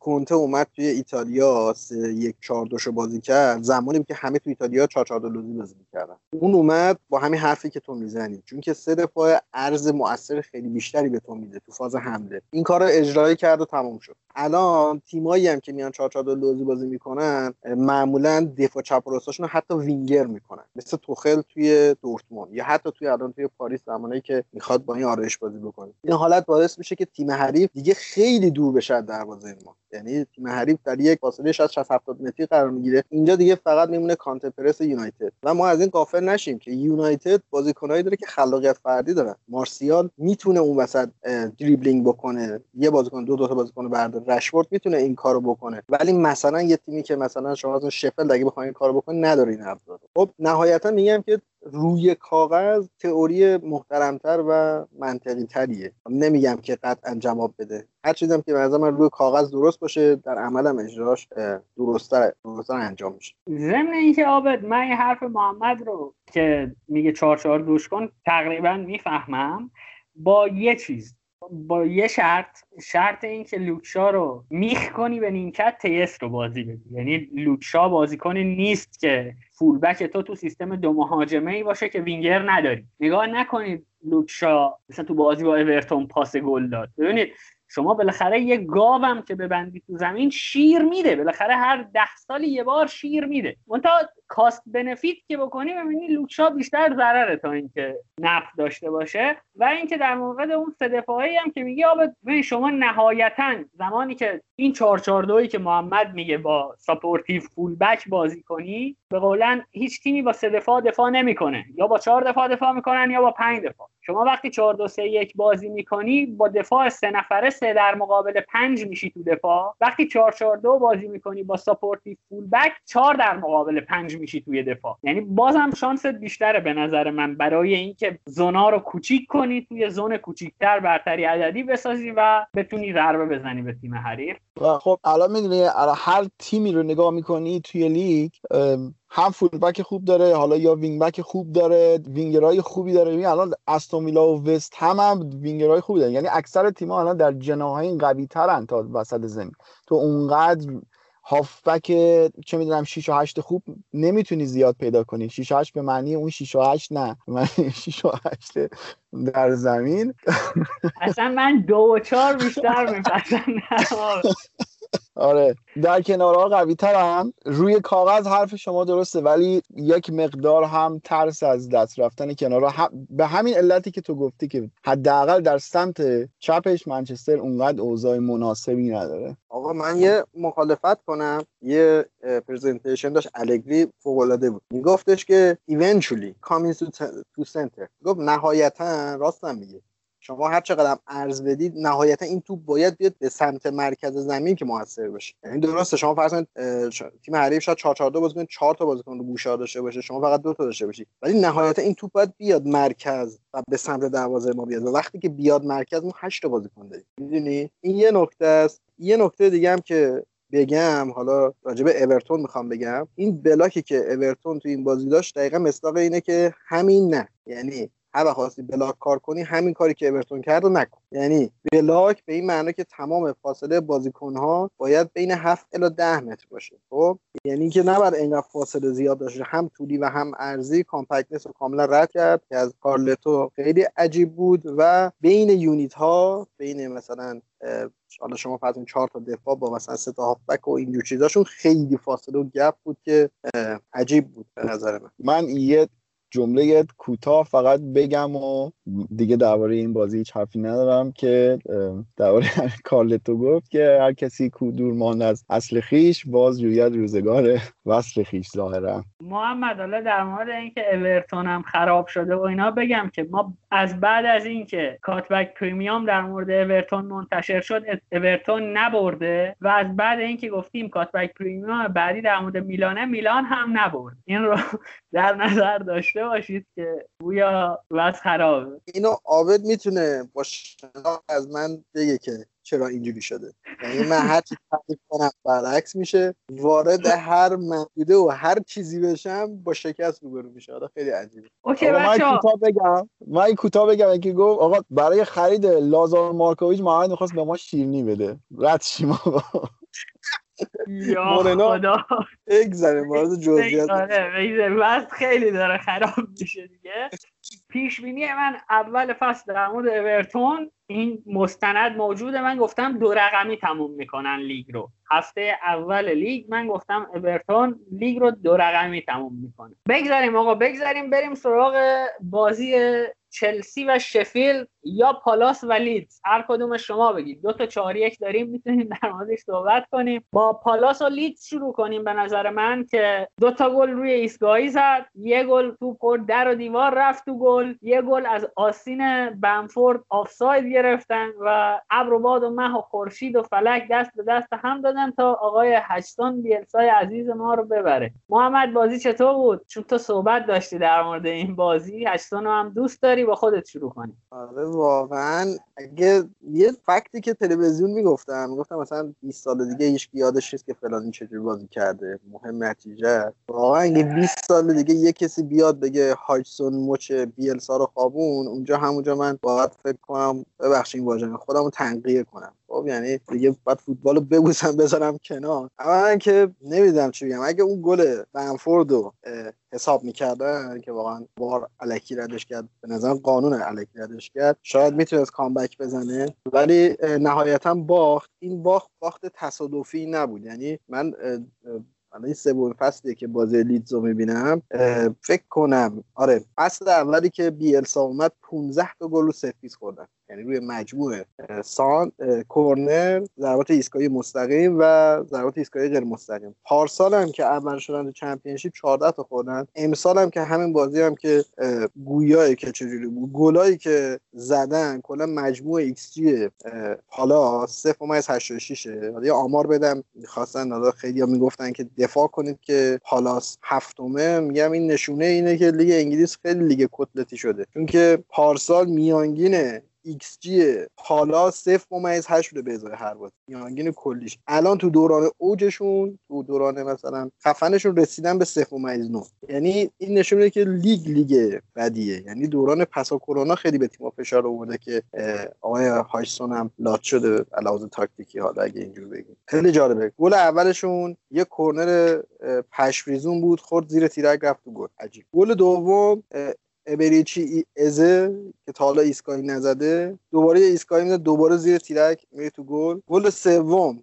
گل به خودی زاویه بسته نزدیک تیرک میره تو گل یعنی non-expected goal مطلقا اینا همش گل چهارم تک به تک گلر سوم دوباره می‌خوره به تیرک میره تو گل. یعنی من تعجب کردم بیلسا آخر بازی خیلی chill و ریلکس گفت آقا دیگه باختیم دیگه چیکارش باید بکنیم. ولی در کل میگم که من انتقادی که می‌تونم بیلسا بکنم اینه که خیلی داره شافل می‌کنه. الان تو مرکز زمینم خیلی مشکل داره. این دالاسی که این بازی هافبک شماره 8 بازی کرد قبل اینکه بیاد لید تو 442 هافبک راست رو فصل گذشته هافبک چپ بود. اول فصل این فصل دفاع چپ بود. این بازی اومده هافبک وسط. یعنی حس می‌کنم که دیگه داره مهرهاش جوابگوی اون چیزی که لیز می‌خواد نیست. ببین میشه که کلیت حرفاتو قبول داشتم. خب اتفاقا این به نظر من بیلسه کار درستی کرد. باید باخت و بپذیرید. واقعا دفاع لید حالا همین چهار تا گلی که گفتی باشه اصلا همشون اتفاق ولی باز هم در نهایت دفاع لید زیز فاجعه ای بده. ببین من یه انتقادی که از بیلسه دارم اینه که از تو انتظار میره که یه مقدار انعطاف پذیری بیشتری داشته باشی. تو وقتی که مهره اصلی مرکز زمین تو نداری؟ به نظر من اینجا وقتشه که یک مقدار تو خودت هم اون شکل تیمی تو شکل بازی تیمی تو یک مقدار تغییر وقتی دیدی بازی قبلی به اون شکل جلوی لستر نابود شدی جلوی کریستال پالاس که این همه بازیکن تکنیکی داره به نظر من بازم نباید اینقدر line تو بیاری بالا و همون شکل بخوای بازی بکنی. توی سی دقیقه اول دیدی که داری نابود میشی. یه مقدار تیم تو بیار پایینتر یه مقدار از عقبتر بازی بکن. شاید بتونی بهتر جواب بگیری. یا این انتقادی که من بهش دارم. من کی باشم که به آقای بیلسا انتقاد داشته باشم؟ ولی به هر حال چیزی که من دیدم. من یه نکته بگم که هم به پادکست ما مربوطه هم کلا به نگاهی که به فوتبال داریم و در مورد فوتبال حرف می‌زنیم. ببین ما یه سری کامنت ها می‌گیریم که شما گفتید فلان. اول که نگاه کنید الان عابد و محمد با هم مثلا زاویه فکری دارن. توی این بازی. خب؟ من با عابد سر تقریبا همه بازی ها با هم مخالفت هامون رو داریم. این که وقتی می‌خواید نقد کنید دقیقا بگید به صحبت های کدوممون نقد دارید یا صحبت های کدوممون اشتباه بوده که اون نفره یا تیم ما بتونیم سرش اصلا بحث کنیم شاید یه اشتباهی صورت گرفته. در مورد فوتبال هم دقیقا همینه. ببینید یه رفیقی ما داشتیم محمد صالحی. اتفاقا چند وقت پیشم توی اینستاگرام با هم در مورد کنته یه live داشتیم. حرف خیلی خوبی زد. می‌گفت که بابا شما یه بازی رو نشون آنالیزور پپ بدی یه چی بهت میده؟ نشون آنالیزور مورینیو بدی یه چی بهت میگه؟ نشون آنالیزور یکی دیگه هم بدی یه چی دیگه به تو میده. یعنی فید یکیه ولی خروجی ممکنه متفاوت باشه بر اساس حالا جهانبینی یا هر چیزی. ما که در اون حد نیستیم که بخوام بگیم مثلا جهانبینی فوتبالی اینا. ولی بالاخره نگاه افراد به فوتبال فرق می‌کنه. اینکه مثلا میگن فوتبال علمه و اینکه یه چیزی حتما درسته این اصلا این خبران نیست. که بگید مثلا فوتبال یه چی درسته و بقیه نظرها مثلا اشتباه محضر یه موضوع میشه با هم مثلا بحث کرد. ولی اینکه در کل فوتبال علمه و یک چیز درست است و غیر از اون درست نیست نه رویکردهای متفاوتی وجود داره. مثلا بیلسا یه جور به فوتبال نگاه می‌کنه یه عده دیگه یه جور دیگه نگاه می‌کنن که بیلسا هم می‌برن خیلی از وقتا. این از اینجا. بعدم در مورد حرف عابد که میگه یکم منعطفتر بازی کنه و اینا عابد من کلا با این کلمه منعطف یه مقداری جدیدن به مشکل برخوردم. واقعا نمی‌دونم یک مربی مثلا دقیقه سی میگم این من نمی‌دونم واقعا برام سواله. چطوری می‌تونه پکیج کلی تیمش رو دست بزنه؟ یعنی چه توانایی باید یه مربی داشته باشه؟ مثلا شاید محمد اینجا بتونه جواب بهتری به ما بده که آقا شما لب خط چقدر می‌تونی تاثیر بذاری رو گفته های قبل از بازی؟ شما قبل بازی بازیکن ها رو جمع کردی گفتی که آقا ما این این این این این کار مثلا تسک ای تا مثلا دی رو شما باید انجام بدی فلان task رو شما و تیم میره تو زمین بازی داره از دستش خارج میشه. از اون پکیج ابتدایی که فرستاده تو زمین مربی چقدر می‌تونه تغییر بده؟ چقدر می‌تونه انعطاف به خرج بده؟ اینو من واقعا نمی‌دونم. ببین اگر به این سوالت بخوایم جواب بدیم می‌تونیم بریم تو بازی لیورپول و سیتی خیلی بهتر دربارش صحبت بکنیم درباره همین قضیه. و اینکه به نظر تو اگر تو اون بازی کلوب همچنان همون بازی قبلیش انجام می‌داد به نظرت کمتر از بازی با استون ویلا گل می‌خورد؟ من منظورم از تغییر اینه. و این بازی اصلا من میگم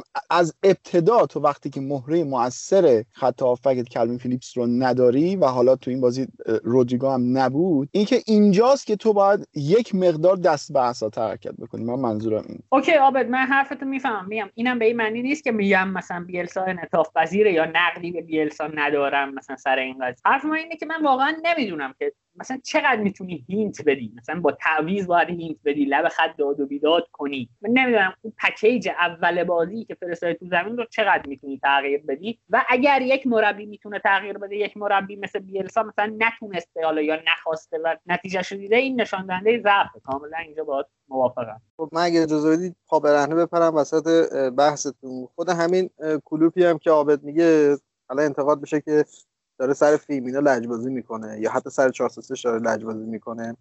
میگم یه خود اگه نگاه به فوتبال عمیق تر کنیم فوتبال فقط من فقط شرح وظایف رو میگم. اصلا تاکتیک و technical رو نمیگم. مثلا یه هافبک وسط در حالت نرمال فکر کنم 10 الی 11 تا وظیفه داره. تو ایتالیا مثلا 14 15 سه تا هافبک وسط دارید 30 تا وظیفه کل تیمو جمع کنید شاید مثلا چه می‌دونم 100 خورده ای تا وظیفه است. شما یک پارامتر یک شعاع حرکتی یک نقش رو تغییر بدید باورتون نمیشه. زمان می‌بره که اینا آشنا بشن خو بگیرن. فوتبال ورزش خو گرفتنه. اینجوری نیست که شما هر تغییری که انجام بدید موثر باشه. اصلا کلاس های pro license آلمان میگم. میگم مربی نابغه مربی محتاطه. مربی که وای میسه پای فلسفه چون که می‌دونه این جواب داده. مربی که مدام shuffle می‌کنه تغییر میده مربی مربی نابالغه. یعنی بعد شما چه تضمینی می‌کنید که این تغییری که ایجاد کردی جواب بده؟ الان چه تضمینی هست که اگر این بازی به جای یه هافک دفاعی لیز با دو تا هافک دفاعی بازی می‌کرد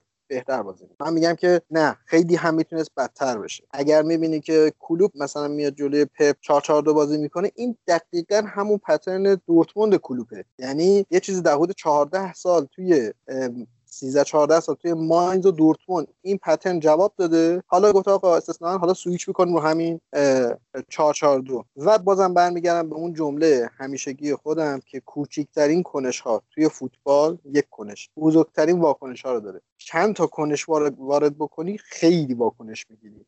حالا اینم بگم آخرین نکته هم که بگم اینه که کلا بیرسا واکنشش به باختا بده. از سال قبلی که نیومدن تو لیگ برتر که توی 5 تا بازی بعد یه باخت چهار باخت مساوی دادن بود و این بازی هم کلا تو کانتر پرس بد بودن. همون شد رفت.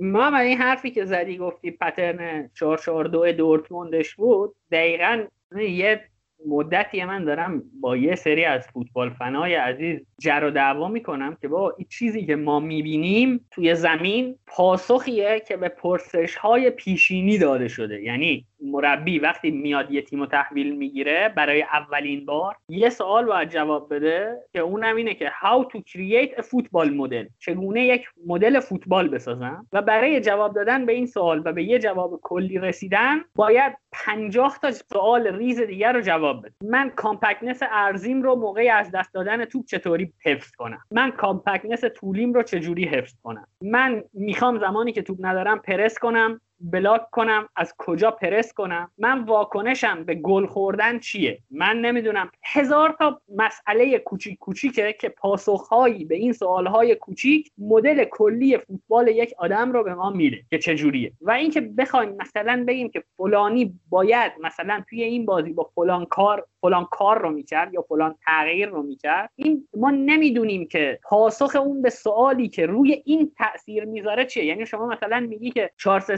رو بکنه 442 این نقد به صحبت خودمون هم وارده. ها که مثلا به اوله میگیم بیاد 442 کنه. ما واقعا نمی‌دونیم که بعد توی 442 اوله برای مثلا compactness عرضیش باید چیکار کنه. یعنی خیلی جزئی تر از اون چیزیه که ما فکر می‌کنیم واقعا. و نمیشه انتظار داشت که توی یه بازی یه, یه پکیج کاملا متفاوت بیاریم وارد کنیم و 11 نفره اون 11 نفره هم میگم بالاخره آدمن. فوتبالیستن فوتبالیست حرفه‌ای با مربی های بزرگ کار کردن. OK. در نهایت آدمن و شما در نهایت داری با یه مشت آدم کار می‌کنی که ممکنه حرفت رو نفهمن ممکنه توانایی اجرای حرفهای تو رو نداشته باشن ممکنه مثل پوگبا یه آدم بیخود باشن که با اینکه آدم فوتبالیست بسیار خوبیه اما آدم بیخود در آخر روز بیشتر ضرره. و می‌بینید که پوگبا اخیرا همین جوریه. در آخر روز بیشتر ضرره. نمونه های داخلی هم داریم چون حوصله فوش خوردن ندارم واردش آقا واسه جنبندی تایید حرفهای عالی نوید. من همیشه دو تا پرسش داشته باشید در مورد تغییر. آیا این ایده که به ذهن شما به عنوان مربی رسیده همگونه و هارمونی داره یا نه؟ این یک. یعنی اگه من بیام 4 2 3 1 4 2 3 که همگونه نسبت به تیم حریف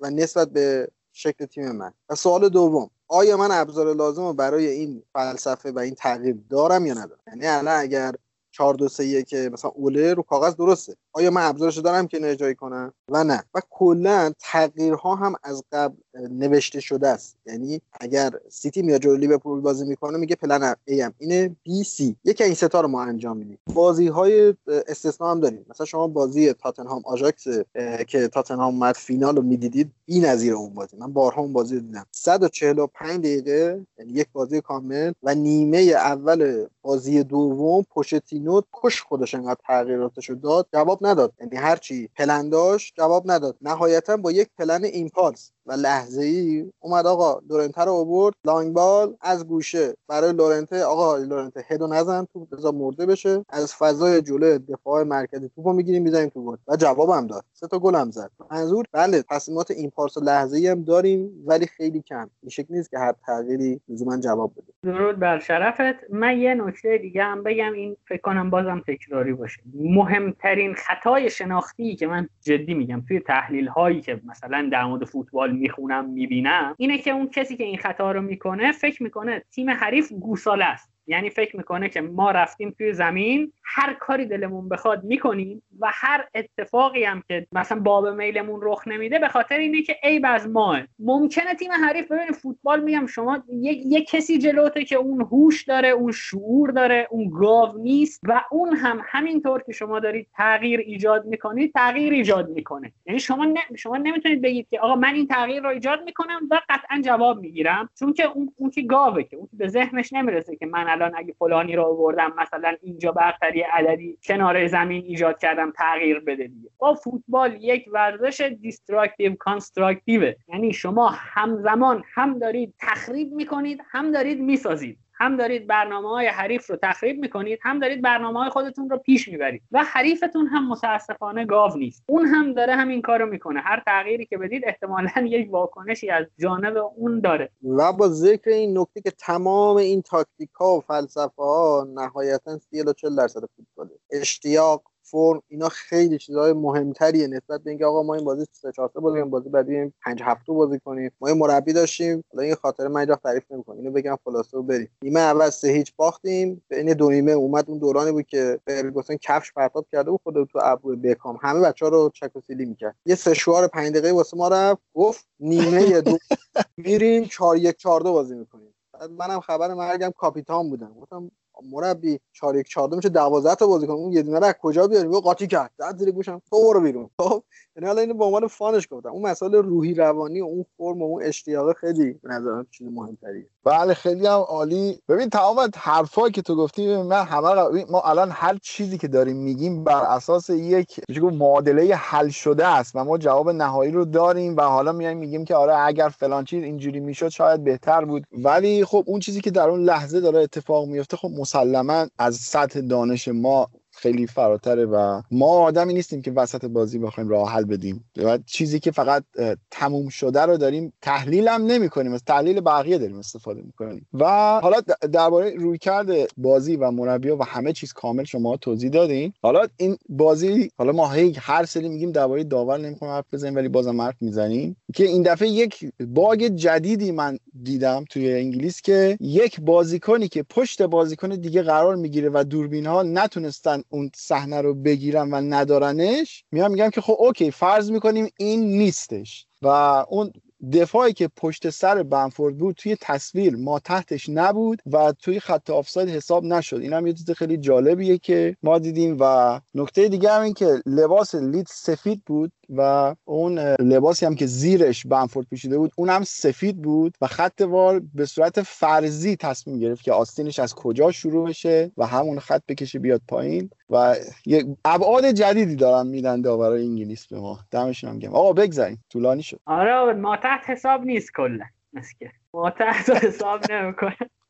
آقا بگذریم از این بازی. بریم بازی چلسی شفیلد که اونم چهار یک شد. لمپارد کم کم داره کامل پکیج تیمش بهش اضافه میشه. چیلول اضافه شده که اصلا یه کیفیت متفاوتی اضافه کرده به چلسی. یعنی سمت چپ چلسی رو زنده کرده. زیش اضافه شده و چلسی هم داره پویا و زیبا بازی می‌کنه. و من بگم که با اینکه چلسی دفاع تیمی ضعیفی هم داره مخالفم با این که قبلا گفته بودیم. بریم سراغ بازی. آبد با تو شروع می‌کنیم ببین دقیقا همینه. لمپارد بالاخره ترکیب تیمش رو پیدا کرده و اون سیستمی که می‌خواد بازی بکنه رو پیدا کرده. و اگر باز هم جلوی حالا یه تیم بزرگ قرار بگیرن با سه دفاع بچینه این دفعه واقعا تعجب می‌کنم. چون این پکیجش داره جواب میده. و انتظار دارم دیگه تغییری نبینم توی تیمش و اینکه دقیقا همین. ببین چیلول و زیاش کاملا اینو ثابت می‌کنن که شما برای پیاده کردن ایده ها در وهله اول باید مهرهات رو داشته باشی. اینکه دو تا بازیکن اینقدر تغییر توی شیوه بازی یه تیم ایجاد می‌کنن دقیقا همونی که بازیکن با بازیکن چقدر فرق داره و کیفیتشون اصلا یه داستانیه. و من زیادش یکی از بهترین خریدای لیگ می‌دونم با اینکه حالا بین بازیکنایی که جدید گرفته از همه ارزونتر هم گرفت و خیلی مفت خریدیم بازیکنها الان هم سمت راستشون که ریس جیمز و حکیم زیاشی یک زوج عجیب غریبیه. از طرفی چپ هم که چیلول و ورنر خیلی با هم دیگه مچ شدن. البته اگه اینو نمی‌خوام به عنوان چیز بد نمی‌خوام بگم این چیزی که اتفاق افتاده رو دارم میگم. الان توی دو تا بازی اخیر جلوی برنلی بوده و شفیل خب تیمای پایین جدول بودن. خیلی دوست دارم. یعنی من میگم که لمپارد برای اینکه پیشرفت بکنه باید چلنج بیشتری بشه. یعنی توی موقعیت های سختتری قرار بگیره تا بتونه ایده هاشو همجوری پرورش بده و تیمش رشد بکنه. حالا در ادامه چلسی یه جورایی برنامه آسونش دیگه تقریبا تموم شد و حالا قراره که توی یک سربالایی بیفته. خیلی دوست دارم ببینم که چطور در مقابل اون بازی ها تیمش شکل می‌گیره و چطور می‌خواد بازی بکنه. به همین شیوه ادامه میده تغییرات ایجاد می‌کنه. خیلی مشتاقم بازی های بعدیشون رو ببینم. برای چیزی که الان داریم می‌بینیم عالیه. ترکیبشون هم که شما 10 تا بازیکن الان ترکیبش برن بیرون یعنی 10 تا بهترش روی نیمکت داره که بیاره تو. البته آقا این بازی هم یه جورایی تغییر داشتن 4 3 بودن و خیلی 4 3 basic هم بود دیگه. یه 6 و 2 8 و full back هم بشن wing back و بریم خیمه دم دروازه حریف. وینگران بیان رو half space بیان مرکز که عالی بود. یعنی مناسب بود. حالا زیاشو گفتید حالا می‌خوام بگم زیاش کیه و چه کارهایی می‌تونه واسه چلسی بکنه. اولا که 6 تا خلق موقعیت دو تا پاس گل داشت. بی‌نظیر واسه یک wing راست. گفتم قبلتر که این یک advanced playmaker یه که از half space حتی میاد رو مرکز. یعنی کاملا میاد مرکز. و این چه حالا برتری و چه benefit ی واسه ما داره چه سودی واسه ما داره. اولا که ریز جیمز رو در سمت خودش به شدت آزاد. این یک. نکته خوب بعدیش اینه که full back سمت اونور زمین هم خوب آزاد می‌کنه. چرا؟ چون که می‌تونه پاس 40 50 متری بده. در نتیجه فقط کافیه توپ برسه به زیاش. پس ما flank, هم flank هامون موثر میشه و اینا در موقعیت xA قرار می‌گیرن. در موقعیت پاس گل قرار می‌گیرن. یه جورایی زیاش معمولا بازیکن مرکز زمین link player میشن. زیاش الان link player این بازیکن عقب زمینه. با اون سه تا بازیکن جلوی زمین این گل دومی که چلسی زد به شفیلد که سانتر کرد. یعنی میشه گفت پاس بلند داد و چیلول اون گل زد. من حداقل 5 بار تو آژاکس دیده بودم که از این ور زیاش توپ بلند میده یا نرس یا تاگلیافیکو میرن گل می‌زنن. حالا یا پاس گل میدن که این خیلی عجب غریبه. اون گلی که سیلوا زد اون قوسی که این به توپ میده رو یعنی اون کرو و اون قوسی که این توپ می‌گیره بی‌نظیره. یعنی فقط یک سایش می‌خواد واسه مدافع خیلی سخته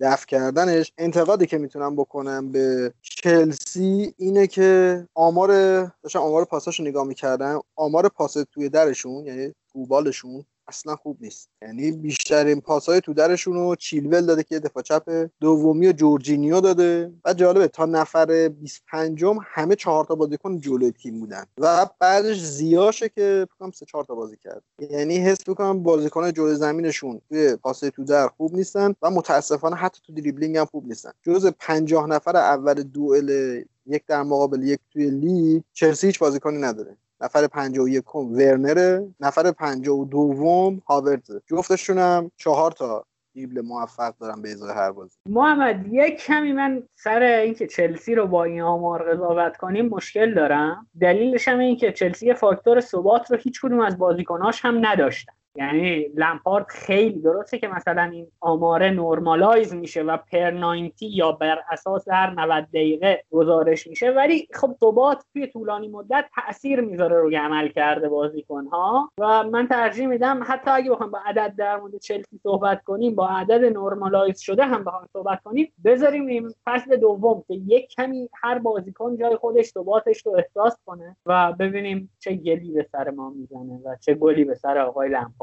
اگر هم صحبتی ندارید من پیشنهاد می‌کنم بریم یه موزیک بشنویم. و محمد بگو تو تا بعدش بریم آهنگا رو بشنویم چون صدای ما به شدت خسته کننده است برای مخاطب. چقدر مندی واقعا تاثیرگذاره توی پترن لمپارد اونم بیشتر از لحاظ روانی. یعنی قشنگ چلسی رو می‌بینم با آرامش بالاخره داره بازی می‌کنه. آمار 6 تا بازی اولش هم با پیتر چک یکیه. 6 تا بازی 5 تا کلینشیت و فقط یه گل خورده. بریم دوستان بریم صدای افسانه ای خواننده مورد علاقه من خانم امیلی از گروه اونسنس آهنگ لیتیومش رو میشنویم و برمیگردیم خدمتتون.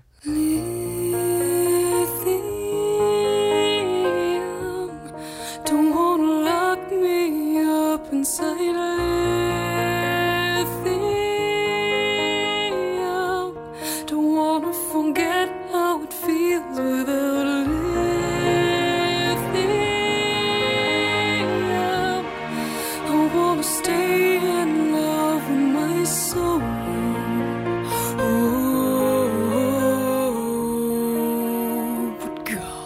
wanna let it go.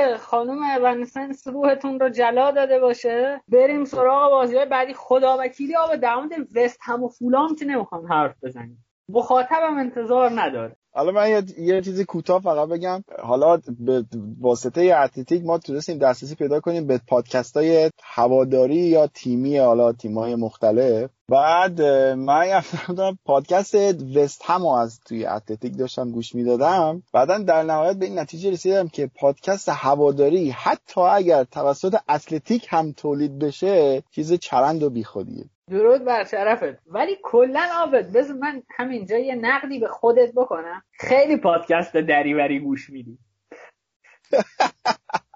فقط هم هم اتلتیک نیست نسخه های داخلی هم وجود داره که بارها به خودت گفتم با من چرا میشینی اینو گوش میدی؟ ولی برم یکم اطلاعات بگیرم. خب ببین اطلاعات درباره وستهم گرفتن یادا سخته. تو یه بابا بهترین سورسی که هست اینه که بری مثلا پادکستی که طریق یک رسانه خیلی معتبر داره تولید میشه رو بری گوش بدی و بگی. بعد حالا مثلا تیتر اپیزودش همین بود هنر زشت بردن. ولی یک کلمه درباره اون هنره توضیح ندادن. فقط به داور گیر دادن. آره بازی لیورپول داور سر ما رو برید و اینجور حرفا دیگه. طرفدار آقا. هر کاریش کنی طرفدار محمد در خدمت.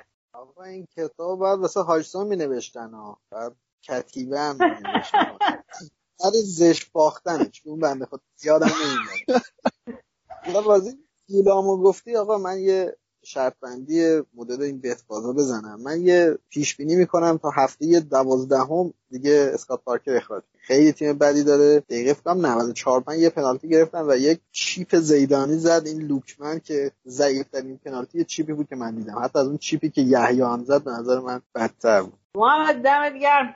بچه‌ها اگر در مورد تاتنهام و وست بروم هم صحبتی دارید بکنید. تا سریع بریم سراغ بازی که باید بریم لیورپول و سیتی. حالا با محوریت تاتنهام و جناب آقای خوزه مورینیو اگه صحبتی هست در خدمت. آقای تاتنهام به نظرم از هفته های آتی میشه خیلی قشنگتر درباره‌شون صحبت کرد که سه تا بازی با منچستر سیتی، چلسی و آرسنال پشت سر هم دارن و یک متر کاملا مشخص و درستیه برای قضاوت این که آقا این تیم در چه سطحیه واقعا. چون که الان جلوی وستبروم هم به مشکل خورده بودن. از این بازیهایی بود که دیگه توپ نمیچرخید تو زمین و خلاصه هریکین دقیقه 80 بازی رو در آورد ولی حالا من گفته که نمیدم این همه هی پادکست چرت و تو گوش میدی. من شروع کردم این مستند آلون ناتینگ رو دارم می‌بینم برای تاتنهامو. کام سه تا یا چهار تا اپیزودش رو دیدم و احتمالا استاپش می‌کنم. احساس می‌کنم سرم داره کلاه می‌ذاره و حقایق رو اون جوری که باید داره نمیگه و یه جورایی ما رو گوش مخملی فرض کرده توش. همه چیز روی فقط موتیویت کردن و نمی‌دونم صحبت کردن با بازیکنه و این چیزا. این نیست واقعا. عزیزان این, این نیست.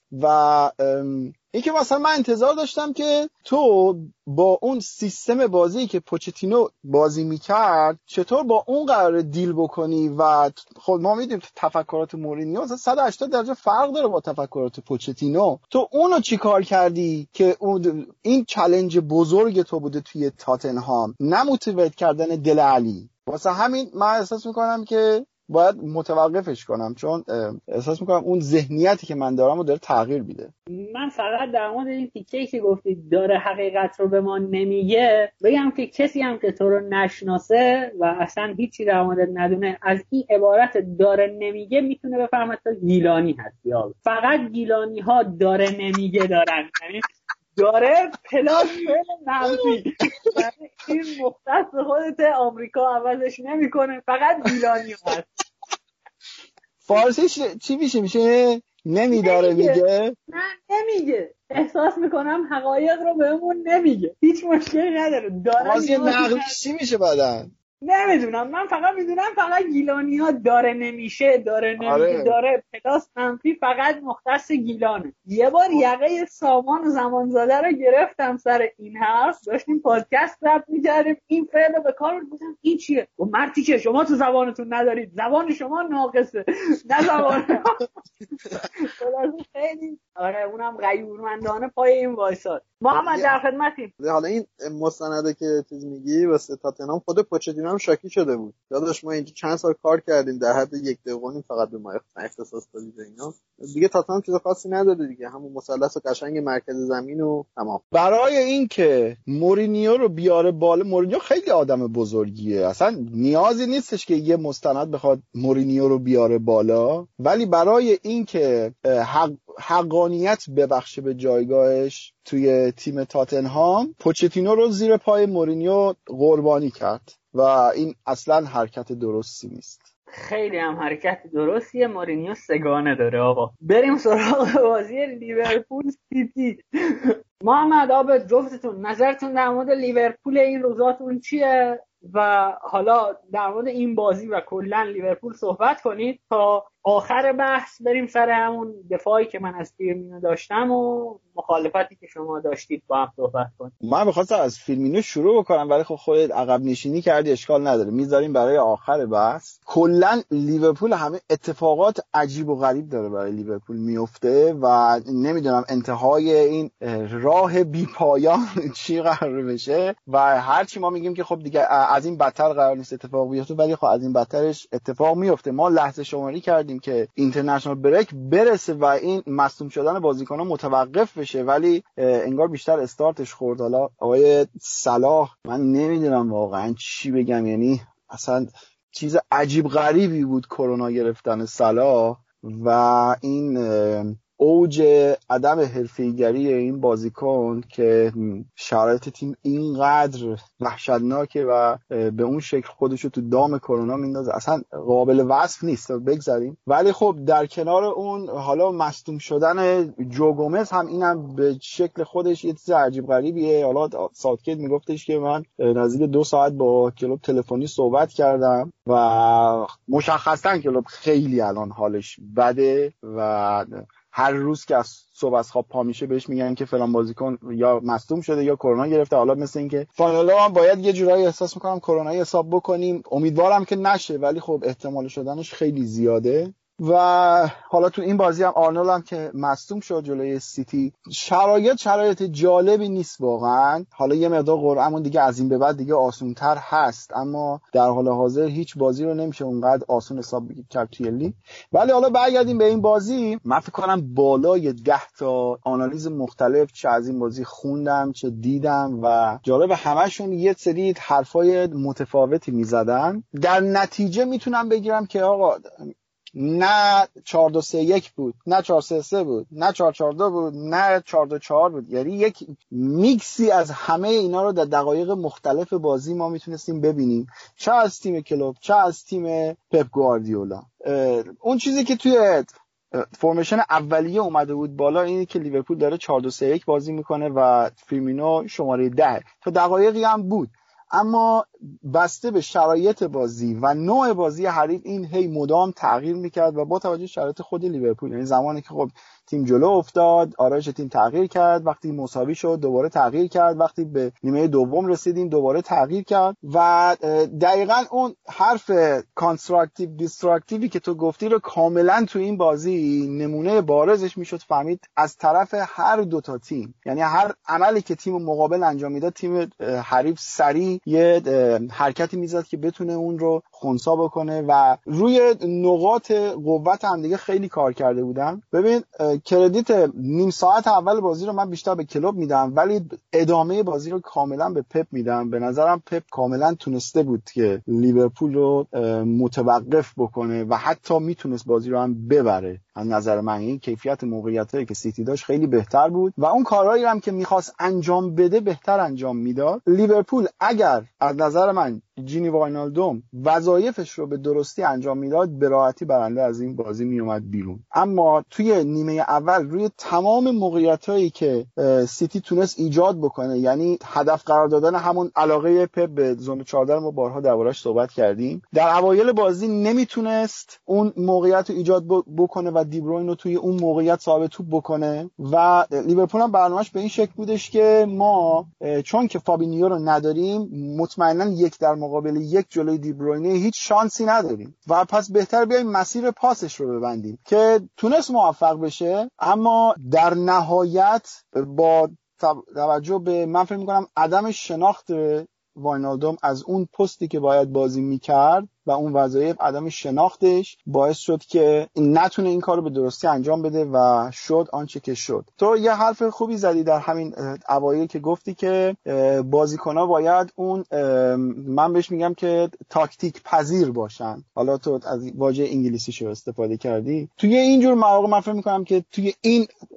مشخصا وظایفی که تو این بازی کلوب رو دوش واینالدوم گذاشته بود نتونست این کیفیت رو به تو ارائه حالا من فکر می‌کنم که اگر فابینیو رو ما داشتیم تو این بازی یا حتی اگر تییاگو به این بازی می‌رسید احتمالا داستان خیلی فرق می‌کرد. حالا من تا اینجا میگم تا ادامه. آبد این که ترکیب لیورپول گفتی فرم یه شکل نداشت تنها هدف این بود که پنج بازیکن عقب چهار بازیکن عقب نتونن با یک پاس دایاگنال یا مورب وینگرها رو آزاد بکنن که لیورپول فکر کنم توی 20 دقیقه اول کارش درست بود. گفتم این پتن پتن دقیقا دورتموندشه که خود کلوپ هم گفته گفته بود بوده خط اوت بهترین دفاع ماه. تیم حریف رو سوق میدیم به اون سمت. وقتی که همه شیفت کردیم اونجا میریم توپو می‌گیریم. نهایتا در مورد فاینال من, من دیگه واقعا صبرم تمام این بازیکن فقط یک هشت فقط یک شش داره در زمین فعالیت می‌کنه و نه یک انسان. فقط میدوه هیچ کار دیگه به نظر من نمی‌کنه. و حس می‌کنم که بازی هم ناعادلانه بود یه جورایی. حالا یعنی سیتی می‌تونست بازی رو ببره و نمی‌دونم بالا حالا راجع به مسئولیت هم که گفتی کلا تا قبل از ژانویه ما سیل مسئولیت ها رو می‌بینیم از همه تیم‌ها. یعنی یه تیم مثلا دیگه بازیکن از جوانانش آورد بازی کرد که ما شاید در آینده تو همین لیورپول هم زوج فیلیپس و مثلا ویلیامز رو وسط دفاع ببینیم که اصلا خودشون فکر نمی‌کردم بازی بکنن و حتی لورد لورن کبیر هم نطق کرده و در حکم جهادی گفته که خود من دو روز بیشتر استراحت نکردم و واقعا به فشار داره میاد یعنی کلا این هم دیگه نشون میده که حرف من درسته حجت دیگه حرف آقا. و اصلا در تکمیل همین حرفت اصلا کاملا به وضوح میشه فهمید که لیورپول از اون سبک بازی که در دو سال گذشته انجام می‌داد سه سال گذشته انجام می‌داد اصلا کاملا تغییر داده. حالا من عددش رو دقیق یادم نمیاد ولی اگر PPDA بازی رو بریم نگاه بکنیم PPDA لیورپول یک عدد وحشتناک بالایی بود در حد بالای 20 25 بود و نصف سیتی بود اصلا. که کاملا مشخص می‌شد که اون پرس همیشگی رو لیورپول انجام نمیده. نگفتم داره نمیده. انجام نمیده و شد آنچه که شد. الان شرایط واقعا به گونه ایه که تیمات دقیقا اون استراحت درست ریکاوری لازم رو نداشتن. تیمایی هم که توی چمپیونز لیگن بیشتر تحت فشاران هر سه روز چهار روز یه بار دارن بازی می‌کنن. از اون طرف هیچ واژه درست حسابی برای تورنمنت های بیخود ملی پیدا نمی‌کنم که بخوام بگم هر چیز بوغداری که خودتون می‌دونید این زیر بذارین دربارش و خب لیورپول هم جز تیماییه که بیش از اندازه ملی پوش داره و ملی پوش پراکنده از ژاپن این سر دنیا بگیر تا برزیل در اون سر دنیا لیورپول بازیکن داره و خیلی شرایط باعث شده که کلوب تصمیم بگیره بازی رو بکنه که دلش نمی‌خواد ولی مجبوره که اون کار رو انجام بده. و اون پشن اشتیاق کلوب رو در کنار زمین به هیچ عنوان ما داریم نمی‌بینیم و داریم نمی‌بینیم. گفتم دوباره این فعل رو. نه خدا لعنتت بکنه. نوید خورم خورشید. الان باعث میشه که من تا آخرین لحظه تمام جمله که میگم فکر بکنم انجام و نمی‌بینیم بگذاریم. و همین دیگه حرف دیگه ای فعلا ندارم درباره این بازی. من می‌خوام راجع جوتا بگم. خب حالا که اینکه چقدر خوب و خفن و اینا که واضح و بدیهیه. ولی وینگراس این بنده خدا واقعا جواب نیست. کلوب هم داره از لحاظ ذهنی و منطقی یه کاری می‌کنه که هر چهار تا اینا رو بتونه همزمان تو بازی بذاره. ولی حس می‌کنم که ژوتا وقتی که بیاد راست عملا میشه یه وینگر کلاسیک یعنی فقط می‌تونه سانتر بکنه cut inside نمی‌تونه بکنه. و صلاح هم وقتی که نوک رفته touch اش اومده پایین. حالا ما یه رفیق داریم پارسال بود. کام پیارسال بود فیفا زیاد بازی می‌کرد. امین. یه ایدئولوژی داشت. حالا من در راجعش فکر می‌کنم. این بنده خدا می‌گفت فیرمینو tackling ش خوبه. من میذارمش 4 3 هافبک وسط. خب ما اول میخندیدیم ولی الان حس کنم حق با امینه و می‌تونه الان حتی فیلمینو رو یه خط بیاره عقب‌تر. بذارتش رو نقشه که کوتینیو بود. یعنی بذارتش یه ده شماره ده. شاید اونجا ما یه خورده راحت تر باشیم خودش هم راحت تر بازی کنه سه تا بازیکن هم جلوش این بنده که گل که نمی‌زنه که. حداقل اونجا تخریب کنه. یا نوید می‌خواد تخریبش دفاع کنه. البته یه سری از دوستان اعتقاد دارن که فیرمینو به صورت ژنتیکی اصلا شماره ده نیست. و من خواستم بگم که این بابا اصلا کلا پستش شماره دهه. من اعتقاد دارم فیرمینو شماره ده نیست. به درد شماره ده نمی‌خوره واقعا. حالا ای که تو هافنهایم یکی شماره ده بهش بازی می‌داده که ما از غذا مال اون آدم هم هستیم دلیل نمیشه بپذیریم. واقعا من فکر کنم فیرمینو کلا برای شماره ده خوب نیست. برای اینکه زمانی که توپ داره کارایی که شما از یه شماره ده کلاسیک انتظار داری رو نمی‌تونه بده. چه پستی بازی بکنه؟ در حال حاضر چه پستی بازی بکنه؟ همین پست false nine یعنی... بازی. ای بابا. یعنی توی ده کی پاس بدی میده؟ کار ترکیبی بد می‌کنه. دریبلش هم حتی خوبه. ما تو می‌خوای من ببری سمتی که از دریبلینگ فیرمینا هم دفاع کنم. اگه می‌خوای ببریم این سمت که اصلا من وارد نمیشم. وارد این بازی نمیشم. من از false بازی دادن و فیرمینو دفاع می‌کنم. برای اینکه نقش بدون توپش رو خیلی خوب ایفا می‌کنه. زمانی که تیم توپ نداره یا زمانی که تیم توپ داره و فیرمینو توپ نداره. توی این دو حالت فیرمینو توی پست false nine بهترین کارایی خودش رو داره. نقشش رو خوب ایفا می‌کرد. دیگه نمی‌کنه در حال حاضر. ببین ما درباره بازیکنی داریم حرف می‌زنیم. باید انصاف داشته باشیم. درباره بازیکنی داریم حرف می‌زنیم که از فرم خوبش کاملا خارج شده. و چیزی که من و محمد و امثال ما لیورپولی ها کلا داریم میگیم و چیزی که داریم بیشتر به نظر من حس می‌کنیم مثل همه طرفداری همه تیمایی که وضعیت تیمشون رو اونجوری از در پوست و گوشت و استخونشون می‌تونن حس بکنن. چیزی که ما داریم می‌بینیم اینه که برای اینکه این آقا بتونه فرم خوبش رو به دست بیاره در حال حاضر افتاده در یک مقام قضاوت بین فیلمینو و جوتا در چه زمینه ای در زمینه تمام کنندگی در اون کاری که یک بازیکن شماره 9 اون جلو باید انجام بده. ببین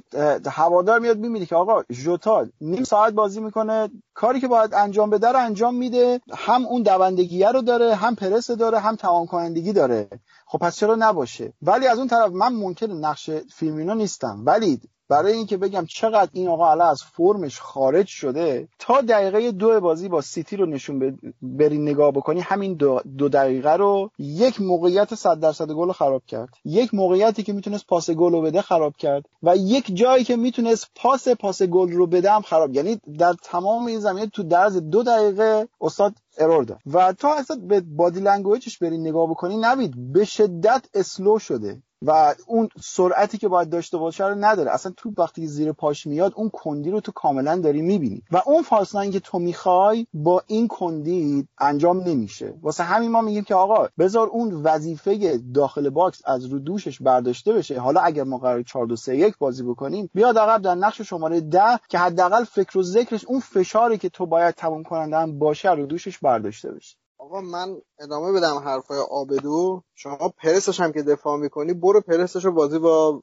ویلا ببین. اصلا پرس قابل دفاعی نیست. یعنی اگه ما اینو به عنوان یک بهترین مهاجم دفاعی دنیا ازش یاد می‌کنیم که واقعا هم اینجوری هست اون بازی هم شاید قابل دفاع نیست. پاس موثر هم دیگه نمیده. حتی در جایگاهی برای کار ترکیبی هم بود قرار نمی‌گیره. ما خود فیرمینو رو همونجوری که آبل قبلا گفت با خودش مقایسه می‌کنیم. حالا یه جمله من همیشه حالا در مورد مارسلو می‌گفتم. حالا در مورد فیرمینو میگم. من همیشه گفتم مارسلو بود دفاع چپ خیلی بدیه چون که شما واسه دفاع چپ یعنی دفاع چپ. یعنی اول دفاع خوب باشه بعد به کار تهاجمی خوب باشه. در مورد اینه. اول بیا. شش قدم که به توپ دادن بزن تو گل. این بازیکن سه تا بازی اول یه shot on target نداشته. 27 تا بازی اخیرش سه تا گل زده اگه اشتباه نکنم. اول یک مهاجم معمولی و حتی ضعیف باش. بعد بیا حالا پرس بکن بیا پاس شو بیا شادو کاور کن شیشه حریف و اینا رو. من تمام حرفم اینه. شما اگر این ایدئولوژی در نظر بگیرید اگر هریکین یا چه می‌دونم یک مهاجم خیلی تاپ دیگه واردی مثلا. 27 بازی سه تا گل بزنه چه سیل انتقاداتی ازش میشه؟ مثلا انتقاداتی که هم بنتکه داره میشه مثلا. همین شکل خواهد یعنی اون دفاعی که تو میگی میاد پرس می‌کنه نهایتا 20 درصد می‌تونه فشار رو دوشش برداره. و الان هم بنده خدا از لحاظ ذهنی تو فضایی که پوگبا هست به نظر من. یعنی توی loop و یک مرداب ذهنیه که نمی‌تونه کار قبلیشو بکنه نه چیزایی که ازش می‌خوان انجام بده. خب بسم الله الرحمن الرحیم. آقا یه مسئله من اول بگم. فیرمینو رو با خودش مقایسه می‌کنید. من تا اینجا که فیرمینو نسبت به فیرمینوی فصل قبل افت کرده رو میپذیرم. خب؟ حالا بریم سر از حرف عابد شروع می‌کنم. اینکه هوادار با پوست و خونش حس می‌کنه من صریحا بگم من برای نظر هوادار تره هم خورد نمی‌کنم. هوادار دلش می‌خواد یه بازی هر بازیکن تو تیمش گل بزنه. خب به خدا رو شکر دوست داره گل بزنه. از اینکه فیرمینو گل نمی‌زنه اعصابش خورد میشه. من به جای فیرمینو معذرت خواهی می‌کنم که گل نمی‌زنه. نکته بعدی محمد این که توی باز بازی اول سه تا پاس سه تا شوت توی چارچوب داشته. آیا وظیفه ای که مربی بهش داده بوده زدن شوت توی چارچوب بوده؟ نه. ضمن اینکه false nine رو نباید خدایی وقتی یکی false nine بازی میده نباید با این قضاوتش کنی که چند تا شوت درون چارچوب می‌زنه. بله اگر واردی اگر واردی توی 27 تا بازی سه تا گل بزنه ولی possession value ـیی که برای تیم می‌سازه اندازه possession value ـیی که فیرمینو برای تیم می‌سازه نباشه شورت از پای واردی در میارن حقشون هم هست در بیارن.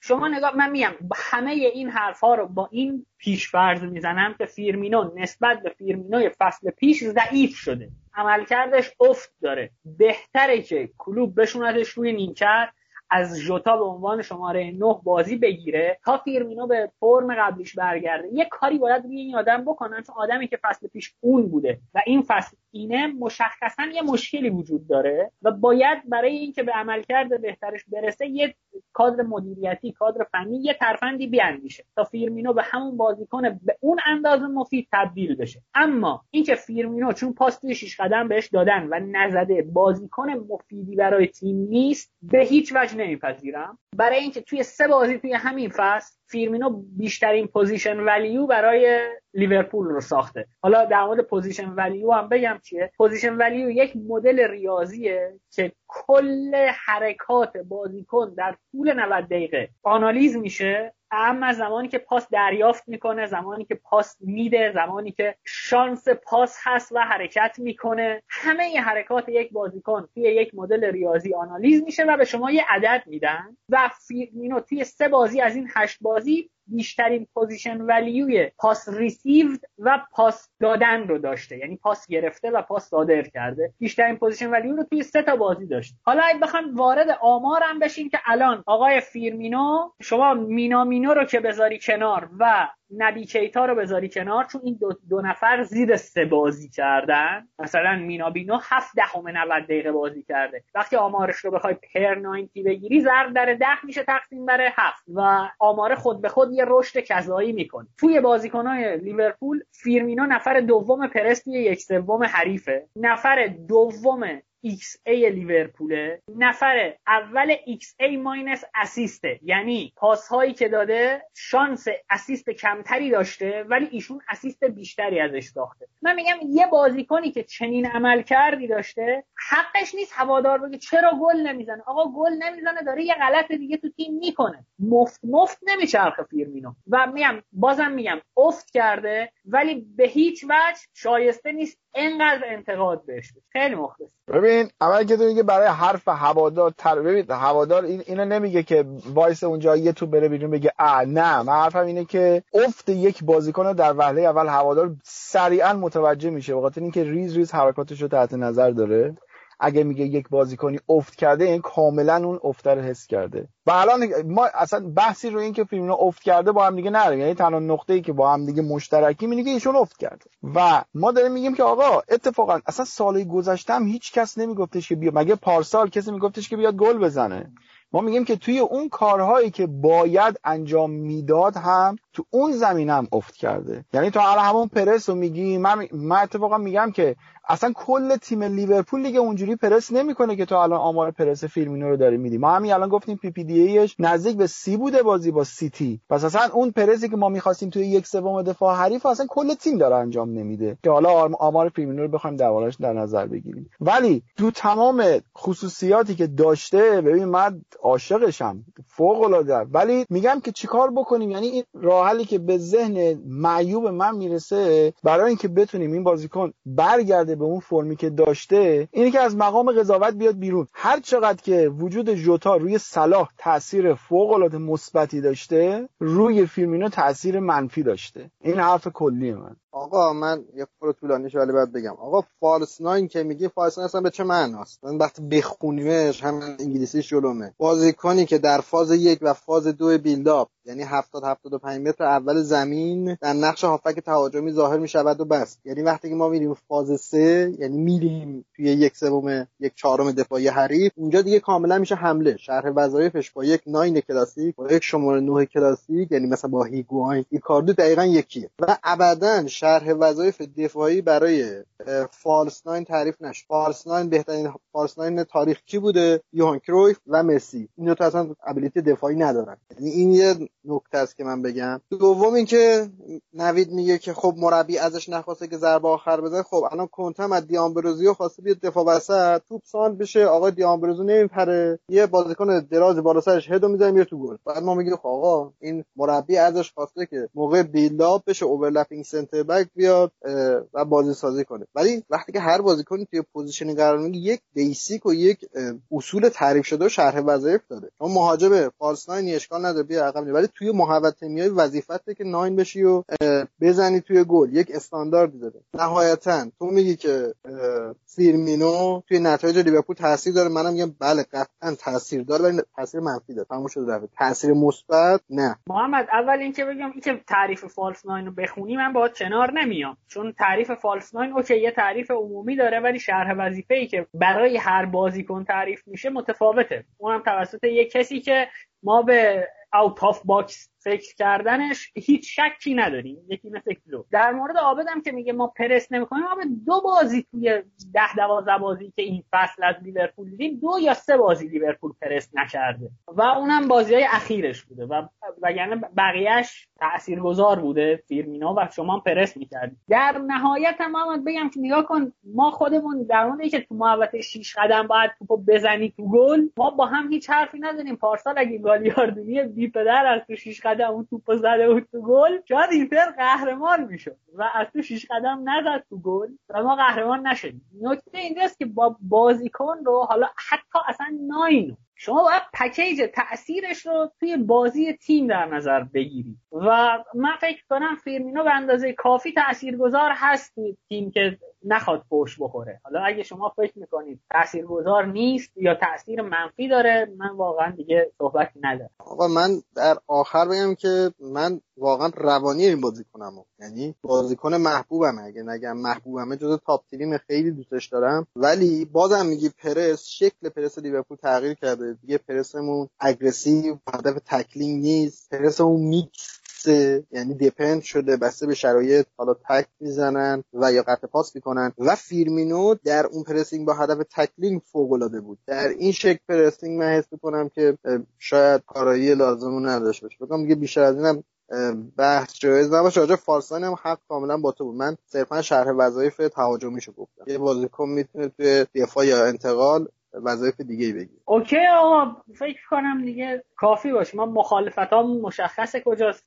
نقاط اشتراک نظرمون هم مشخصه کجا؟ و فکر کنم دیگه بریم سراغ بازی بعدی. اگر صحبتی نداشته باشید در مورد من فقط یه, ن... یه چیزی در مورد این که گفتم برای نظر هوادار تره هم خورد نمی‌کنم بگم من حرفای خودم هم به عنوان طرفدار اینتر رو تره براش خورد نمی‌کنم. برای که به هر حال ما اون میلی که به بردن تیممون داریم شاید باعث بشه که مثلا چه می‌دونم یه جاهایی قضاوت نگم اشتباه احساسی تری داشته باشیم. نمونهش من خودم عذرخواهی کردم که فکر می‌کنم برای در حق اسپالتی خیلی جاها من بد صحبت کردم. در صورتی که بعد از اون برهه وقتی برمیگردم نگاه نگاه می‌کنم مثلا عملکرد اسپالتی اصلا به اون شرایطی که من فکر می‌کردم و توی حالا اون فضای احساسی شاید مثلا چهار تا دریوری هم بارش می‌کردیم بد بوده. یا مثلا نظرهای خود من در مورد گالیاردینی واقعا ریوایز شده. یعنی من می‌فهمم که گالیاردینی توی اینتر داره یه, یه تاثیرهایی هم می‌ذاره یا به قول تو هشت تخریبی خوبیه. حالا اونجا نزد اون تو توی اون لحظه من هوادار اینترم توی اون لحظه فقط همونو می‌دیدم و خوش می‌دادم. این بگم که بگم برای نظر هوادار تره خورد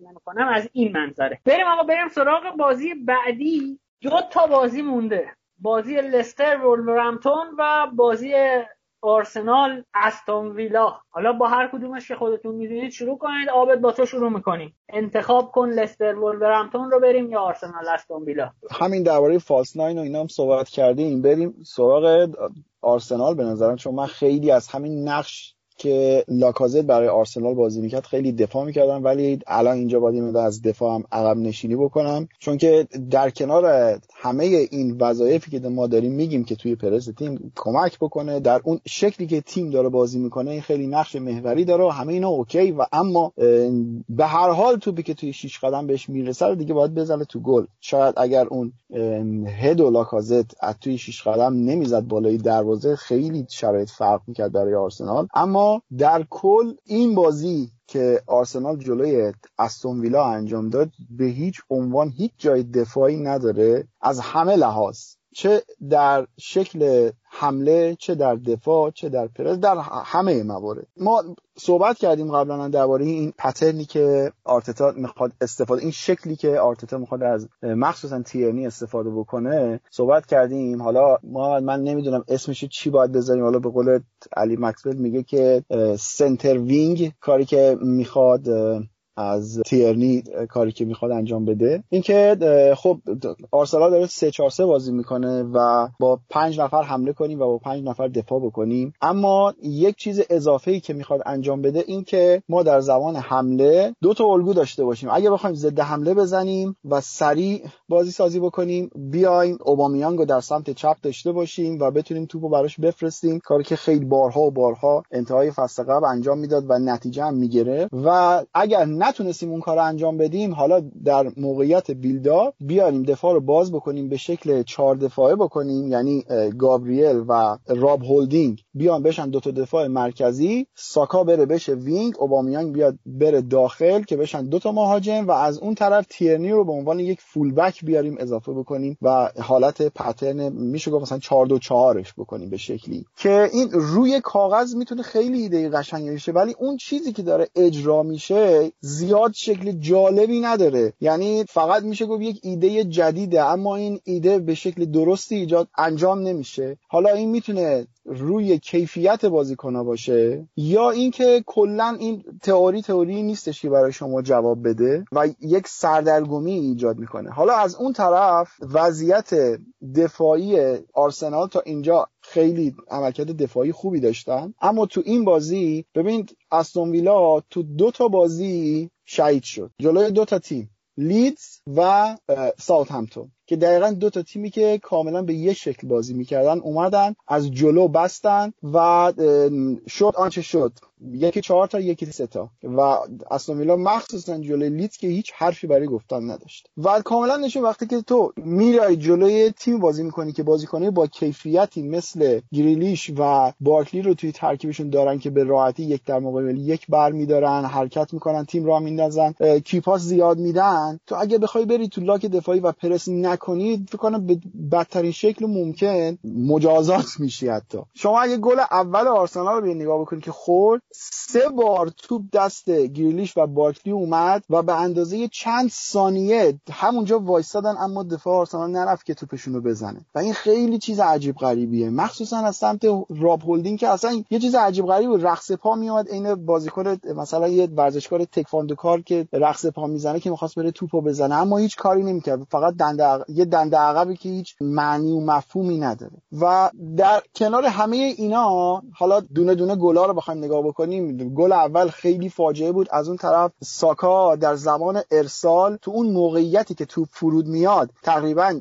یک متر فاصله داره اما پشت سرش ترزگه تقریبا نزدیک به 5 متر 6 متر با اون توپ فاصله داره. و چطوره که اون زودتر به توپ می‌رسه؟ این یه سوال بزرگیه که باید پرسیدین که آیا واقعا ساکا به درد اون پست می‌خوره یا نه؟ اون چیزی که ما اپیزود قبلی هم دربارش صحبت کردیم و استفاده آرتتا از ساکا. حالا من همینجا فعلا حرفامو تموم می‌کنم تا در ادامه یه مقدار به سیستم حمله آرسنال هم یه نگاهی بندازیم. آقا من چند تا نکته دیگه هم اضافه کنم. یکی اینکه این بازی حداقل آرتتا نشون داد اصلا شبیه تیمی که شاگرد پپ نیست. نه پرس خوب نه مالکیت خوب فضای خیلی زیاد مکان خیلی زیاد برای استون و حس می‌کنم هر بازی رو راجع به لستر قبلا اینو گفتیم که دو تا بازی 5 4 1 بازی کرد یه بازی من سیتی رو برد 5 تا زد بازی بعدی من 4 تا وسام برد هر بازی رو نمیشه با یه تئوری و منتالیتی و یه ذهنیت برد. هر بازی شرایطش فرق داره. راجبه گرلیش و ترزگه و بارکلی که گفتی حتی واتکینز هم اینا رو اگه می‌خوای خارجشون کنی حرف عابد کاملا درسته. اینا رو باید از جلو انقدر سنگین پرس کنی که اصلا کسی پاسی بهشون نرسه. اینکه شما بیای mid block وسط زمین بهشون فضا بدی با PPDA 19 یعنی اینکه خیلی داری کار اشتباهی می‌کنی. چون اینا دیگه touch اشون خیلی میره بالاتر. شما سر همون گل اول فکر کنم جک گرلیش مجموعا تو اون صحنه 9 ثانیه 10 ثانیه توپ دستش هیچ کسی به این فشار نیورد گزینه های پاسش هم کسی نگرفت که خیلی حالا عجیب بود. حالا نکته عجیب اینه که الان که تو ماس پارتی داریم که یه بازیکن تخریبیه شما الان قشنگ می‌تونی 4 2 3 1 بازی کنی 4 3 3 بازی کنی. می‌تونی همون نقشی که کسیه توی میلان داره مثلا بهش بدی. الان چرا داری اینجوری بازی می‌کنی؟ حقیقتا منو ناامید کرده. حس کردم که آرسنال تو مسیر خوبیه. قبلتر هم گفتم که هر ایده ای یعنی عابد میگه که این یه جور آش شلم شوربا شده که معلوم نیست که چه شکلیه. بعد این آیا هر ایده ای گفتم قبلتر همگون هست یا نیست؟ و از همین مهمتره. آیا من ابزار لازم برای این تئوری دارم یا ندارم؟ که جواب سوال دوم نه. یعنی حس می‌کنم آرتتا ابزار لازم برای این ایدئولوژی نداره. محمد دقیقا منظورت از ابزاری که آرتتا نداره توی کدوم پستاست اینو دقیق بگو. آره. ببین ببین اگه می‌خواد مثلا پنج دفاع بازی کنه خب من میگم یه لیبرو که حالا نمیشه گفت. یه دفاع مرکزی داشته باشه که پاسای خیلی خوب بده که حالا دیوید تنها پوینتی که داره همون پاساشه دفاعهای کناری این دفاع مرکزی باید خیلی حمله توپ خوب داشته باشن بازیکنی خوبی داشته باشن در سانترا خوب باشن. های مرکزی باید خیلی تخریبی باشن خیلی درگیر باشن. نه اینکه خیلی منفعل باشن که کاری کار خاصی نکنن. مثلا ساکا تو حمله خیلی خوبه تو انتقال از دفاع به حمله خیلی خوبه ولی توی دو تا فاز دیگه از حمله به دفاع و خصوصا توی دفاع اصلا خوب نیست. یعنی وینگ بک نیست این بازیکن یه وینگره. همون رفت مهاجماش هم که حالا به نظر من عملکردشون قابل قبوله. این سیستم و این pattern ی که داره pattern پنج دفاعی به نظر من نیست. یه نکته که دیگه ای که هستش این که شما وقتی که پنج دفاعی بازی می‌کنی یا حتی 5 4 1 بازی کنی چی میگن؟ تضمین کننده این نیست که شما clean sheet بکنی و تیم دفاعت خوب باشه. شما می‌تونید 4 2 4 مثلا مثل حتی آتالانتا کنته 10 سال پیش اگه اشتباه نکنم دفاع بکنی ولی دفاعت هم خوب باشه. من این انتقادی که دارم از آرتتا می‌کنم امیدوارم که بیاد روی 4 3 و 4 2 3 1 با سبایوس و توماس پارتی و باقی هافبک خلاقی که داره یه سیستم پویاتری بازی کنه. و یه حرف کلی که من می‌خوام بزنم اون چیزی که احساس من بر اینه که آرتتا در حال یعنی اون قدری که تیمش رو بخواد بسازه انگار براش اهمیت بیشتری داره تا اینکه چه نتیجه تو اون بازی بگیره. و منطقی هم هست. شما اگه به نگاه بکنی اکثر خریداش اومده توی فاز دفاعی بوده و میانگین سنیش هم در دفاع فوق العاده پایینتر از اون چیزیه که در خط حمله داره. ببین الان شما سه تا بازیکن جلویی که داره ویلیان و لاکازت و اوبامیا اینا بازیکنایی هستن که رو مرز سی سال و حتی بالاترن. خب مسلما تو نمی‌تونی هیچ برنامه ریزی برای اون خط بکنی و اکثر بازیکنات هم توی خط دفاعی هم. خب ترجیح میده که اوکی آقا من تمام برنامه هایی که دارم توی شیوه دفاع کردن پیاده می‌کنم و در نهایت میرم حالا در فرصت بعدی میرم حالا بازیکن. یعنی دقیقا برعکس کاری که مثلا چه ببینم لمپارد یا کلوب کردن که از جلو بسازیم بیایم عقب. اومده اینجوری حساب کردی که من از عقب خطمو می‌سازم میرم جلو. من اینجوری فکر می‌کنم. دمتون گرم بچا من چون این بازی نیده بودم حقیقتا هر حرفی بزنم گذافه است. و بریم سراغ لستر ولورهمپتون اگه موافق باشید. که راجرز دوباره برد و الان جایگاهش تو جدولم. جایگاهیه که به نظرم شایسته است که لستر حداقل تا اینجای کار اونجا باشه.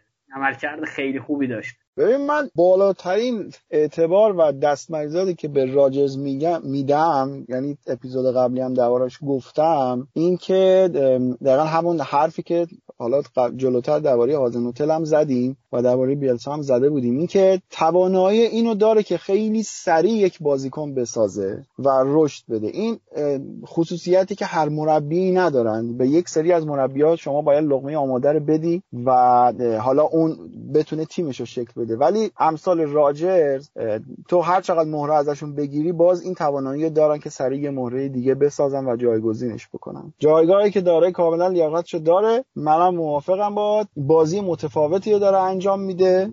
و ولی اگر اتفاقات بازی ها رو بیایم نگاه بکنیم خب هر تیمی نمی‌تونه تو هشت بازی هشت تا پنالتی بگیره و خب یکی دو تا از برداش از طریق همین پنالتی ها بوده. حالا همین بازی هم جلوی وولز هر چقدر که حالا ما با این قوانین هند مشکل داشته باشیم ولی چیزیه که قانونه و پنالتیه. اما این چند بار توی بازی مختلف می‌تونه اتفاق بیفته. سمت راست زمینش فوق العاده خطرناکه. اکثر حمله از اون سمت شکل می‌گیره و باید صبر کرد. من نمی‌خوام خیلی هیجان زده باشم از تیم راجرز. نمی‌خوام خیلی دوباره بازم اون حرفای تکراری سالهای قبل رو بزنم. بگم که نه این خب قهرمان که فکر نمی کنم واقعا بشه. اینو ولی امسال شاید سهمیه هم بتونه بگیره. یعنی تیمش خیلی با تجربه تر شده و شاید توانایی اینو داشته باشه که سهمیه هم بگیره. من بیشترین کردیت که می‌تونم بهش بدم که الان میگم با تجربه شده اینکه خیلی واکنشگرای خوبی شده و دلیلم دارم. این فصل سه تا آرایش بیس داشت 4 1 4 1 5 4 1 این بازی هم 3 4 2 1 جلوی یه تیمی که خودش پنج دفاعه بازی می‌کنه که کار خیلی سختیه و فوق العاده شاهکار آنالیز می‌کنه و این خیلی مهمه. یا کنید حالا من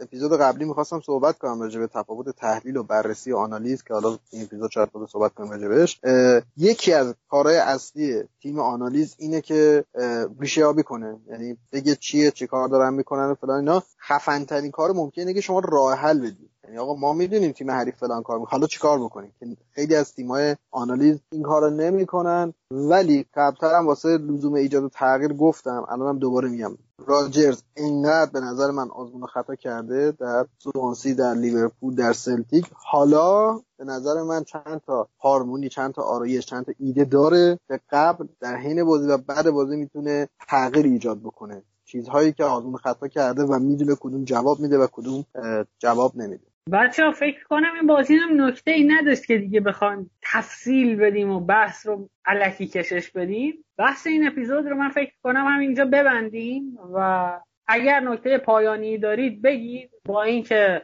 با ذکر این نکته که ما قول میدیم به مخاطبا که حتما حتما حتما این تفاوت بررسی تحلیل آنالیز رو توی اپیزود بعدی لیگ انگلیس حداقل جایی که محمد باشه با هم داشته باشیم این بحث رو. بچه نکته پایانیتون رو بگید. نه من نکته خاصی ندارم. فقط یه خواهشی که دارم از شنوندهامون لطفا بیان. حالا ما می‌تونیم این پرسش رو توی حالا توییتر مطرح کنیم یا اینکه بیان برامون کامنت بذارن. اینی که البته فکر کنم این پرسش رو مطرح کردیم ولی اونقدر جواب نگرفتیم. حالا اون کسایی که دارن صدای ما رو میشنون آیا با این موافقن که ما هر دو هفته یه بار بیایم خیلی مفصلتر و بهتر درباره عملکرد تیم‌ها صحبت بکنیم؟ یا اینکه نه تمایل دارن که همون هفته باشه و چون که احساس کنم اگر دو سه تا بازی انجام بشه و بعد ما بیایم خیلی می‌تونیم جامعه تر حرف بزنیم و اگر هفته به هفته بخوایم حرف بزنیم یه سری حرفامون در میره و هیچ وقت زده نمیشه. حالا این نظریه که هیچ ربطی به کالیبر گشاد ما هم نداره. ما هر شده اپیزوده رو میدیم بیرون. بیشتر کیفیت مد نظرمونه. منم حرف خاصی ندارم. سه تا نکته فقط بگم. اولا اینکه هر چیزی که حالا شخص خودم میگه تحلیل و جهانبینی و دید من نسبت به فوتبال هیچ قطعیتی در موردش نیست. می‌تونه کاملا اشتباه باشه. فکت دوم اینکه دیاسا خب خیلی خفندر از هایسون این تو گلو موند. حالا خیلی احساسی بگم. سوم هم این که حس می‌کنم نبرد دو در مقابل یک و در مقابل نوید ما تو زمینه فیلمینو بردیم و اینو به همه مخالفان سرسخت فیلمینو تبریک میگم. دمت گرم محمد. من فقط در تکمیل حرفای عابد بگم که آره اگر ما دو سه هفته یه بار بیان به این معنی نیست که ما مثلا چه می‌دونم هفته یه اپیزود نداریم یا مثلا دو سه هفته ول می‌کنیم کار رو. این اصلا اساسا پیشنهاده به این دلیل مطرح شد که ما بتونیم plus های جذابتری رو آماده کنیم. یعنی مباحث مربوط به فوتبال غیر فوتبال روز. یعنی یهو یه topic مثل همون بیلسا رو برداریم و در مثلا یه اپیزود بسازیم. این معنی نیست که می‌خوام ول کنیم مثلا هفته یه بار بیان و به هر حال نظرتون رو بدید. هم تو توییتر هم تو chat box برای ما کامنت بذارید. اپیزود بعدی هم دو دوستی که می‌خوام بهشون هدیه بدیم رو معرفی می‌کنیم. اپیزود لالیگا و سریام من فقط حرفای آخر رو بزنم که کاتبک رو از همه شبکه های اجتماعی می‌تونید دنبال کنید و از همه اپلیکیشن های پادگیر می‌تونید بشنوید. هم از گوگل پادکست اپل پادکست کست باکس یا هر جای دیگه که خودتون صلاح می‌دونید توی کانال تلگراممون هم همزمان منتشر میشه. تلگرام و توییتر رو با ID کاتبک کست و اینستاگرام رو با آدرس کاتبک underline IR می‌تونید ما رو دنبال کنید. شبای بازی Champions League هم. ما حالا یا همون شب یا بعد از بازی مثلا فرداش توی اینستاگرام live در مورد بازی Champions League صحبت می‌کنیم که در خدمتتون هستیم اونجا. اینستاگرام هم follow کنید. همین فقط یه نکته نکته پایانی اینکه ما گفته بودیم که موزیک فارسی بیشتر استفاده می‌کنیم آخر اپیزودها و فکر کنم توی چند هفته اخیرم یکی دو بار این کار رو کردیم. اما من این موسیقی رو خیلی دوست دارم. آبان هم هست. به یاد آبان پارسال موج خون رو بشنویم. مخلصیم. مثل همیشه بیرحمانه نقدمون کنید کاتبک رو هم اگه دوست دارید فکر می‌کنید مفیده به رفقاتون معرفی کنید. مواظب خودتون باشید.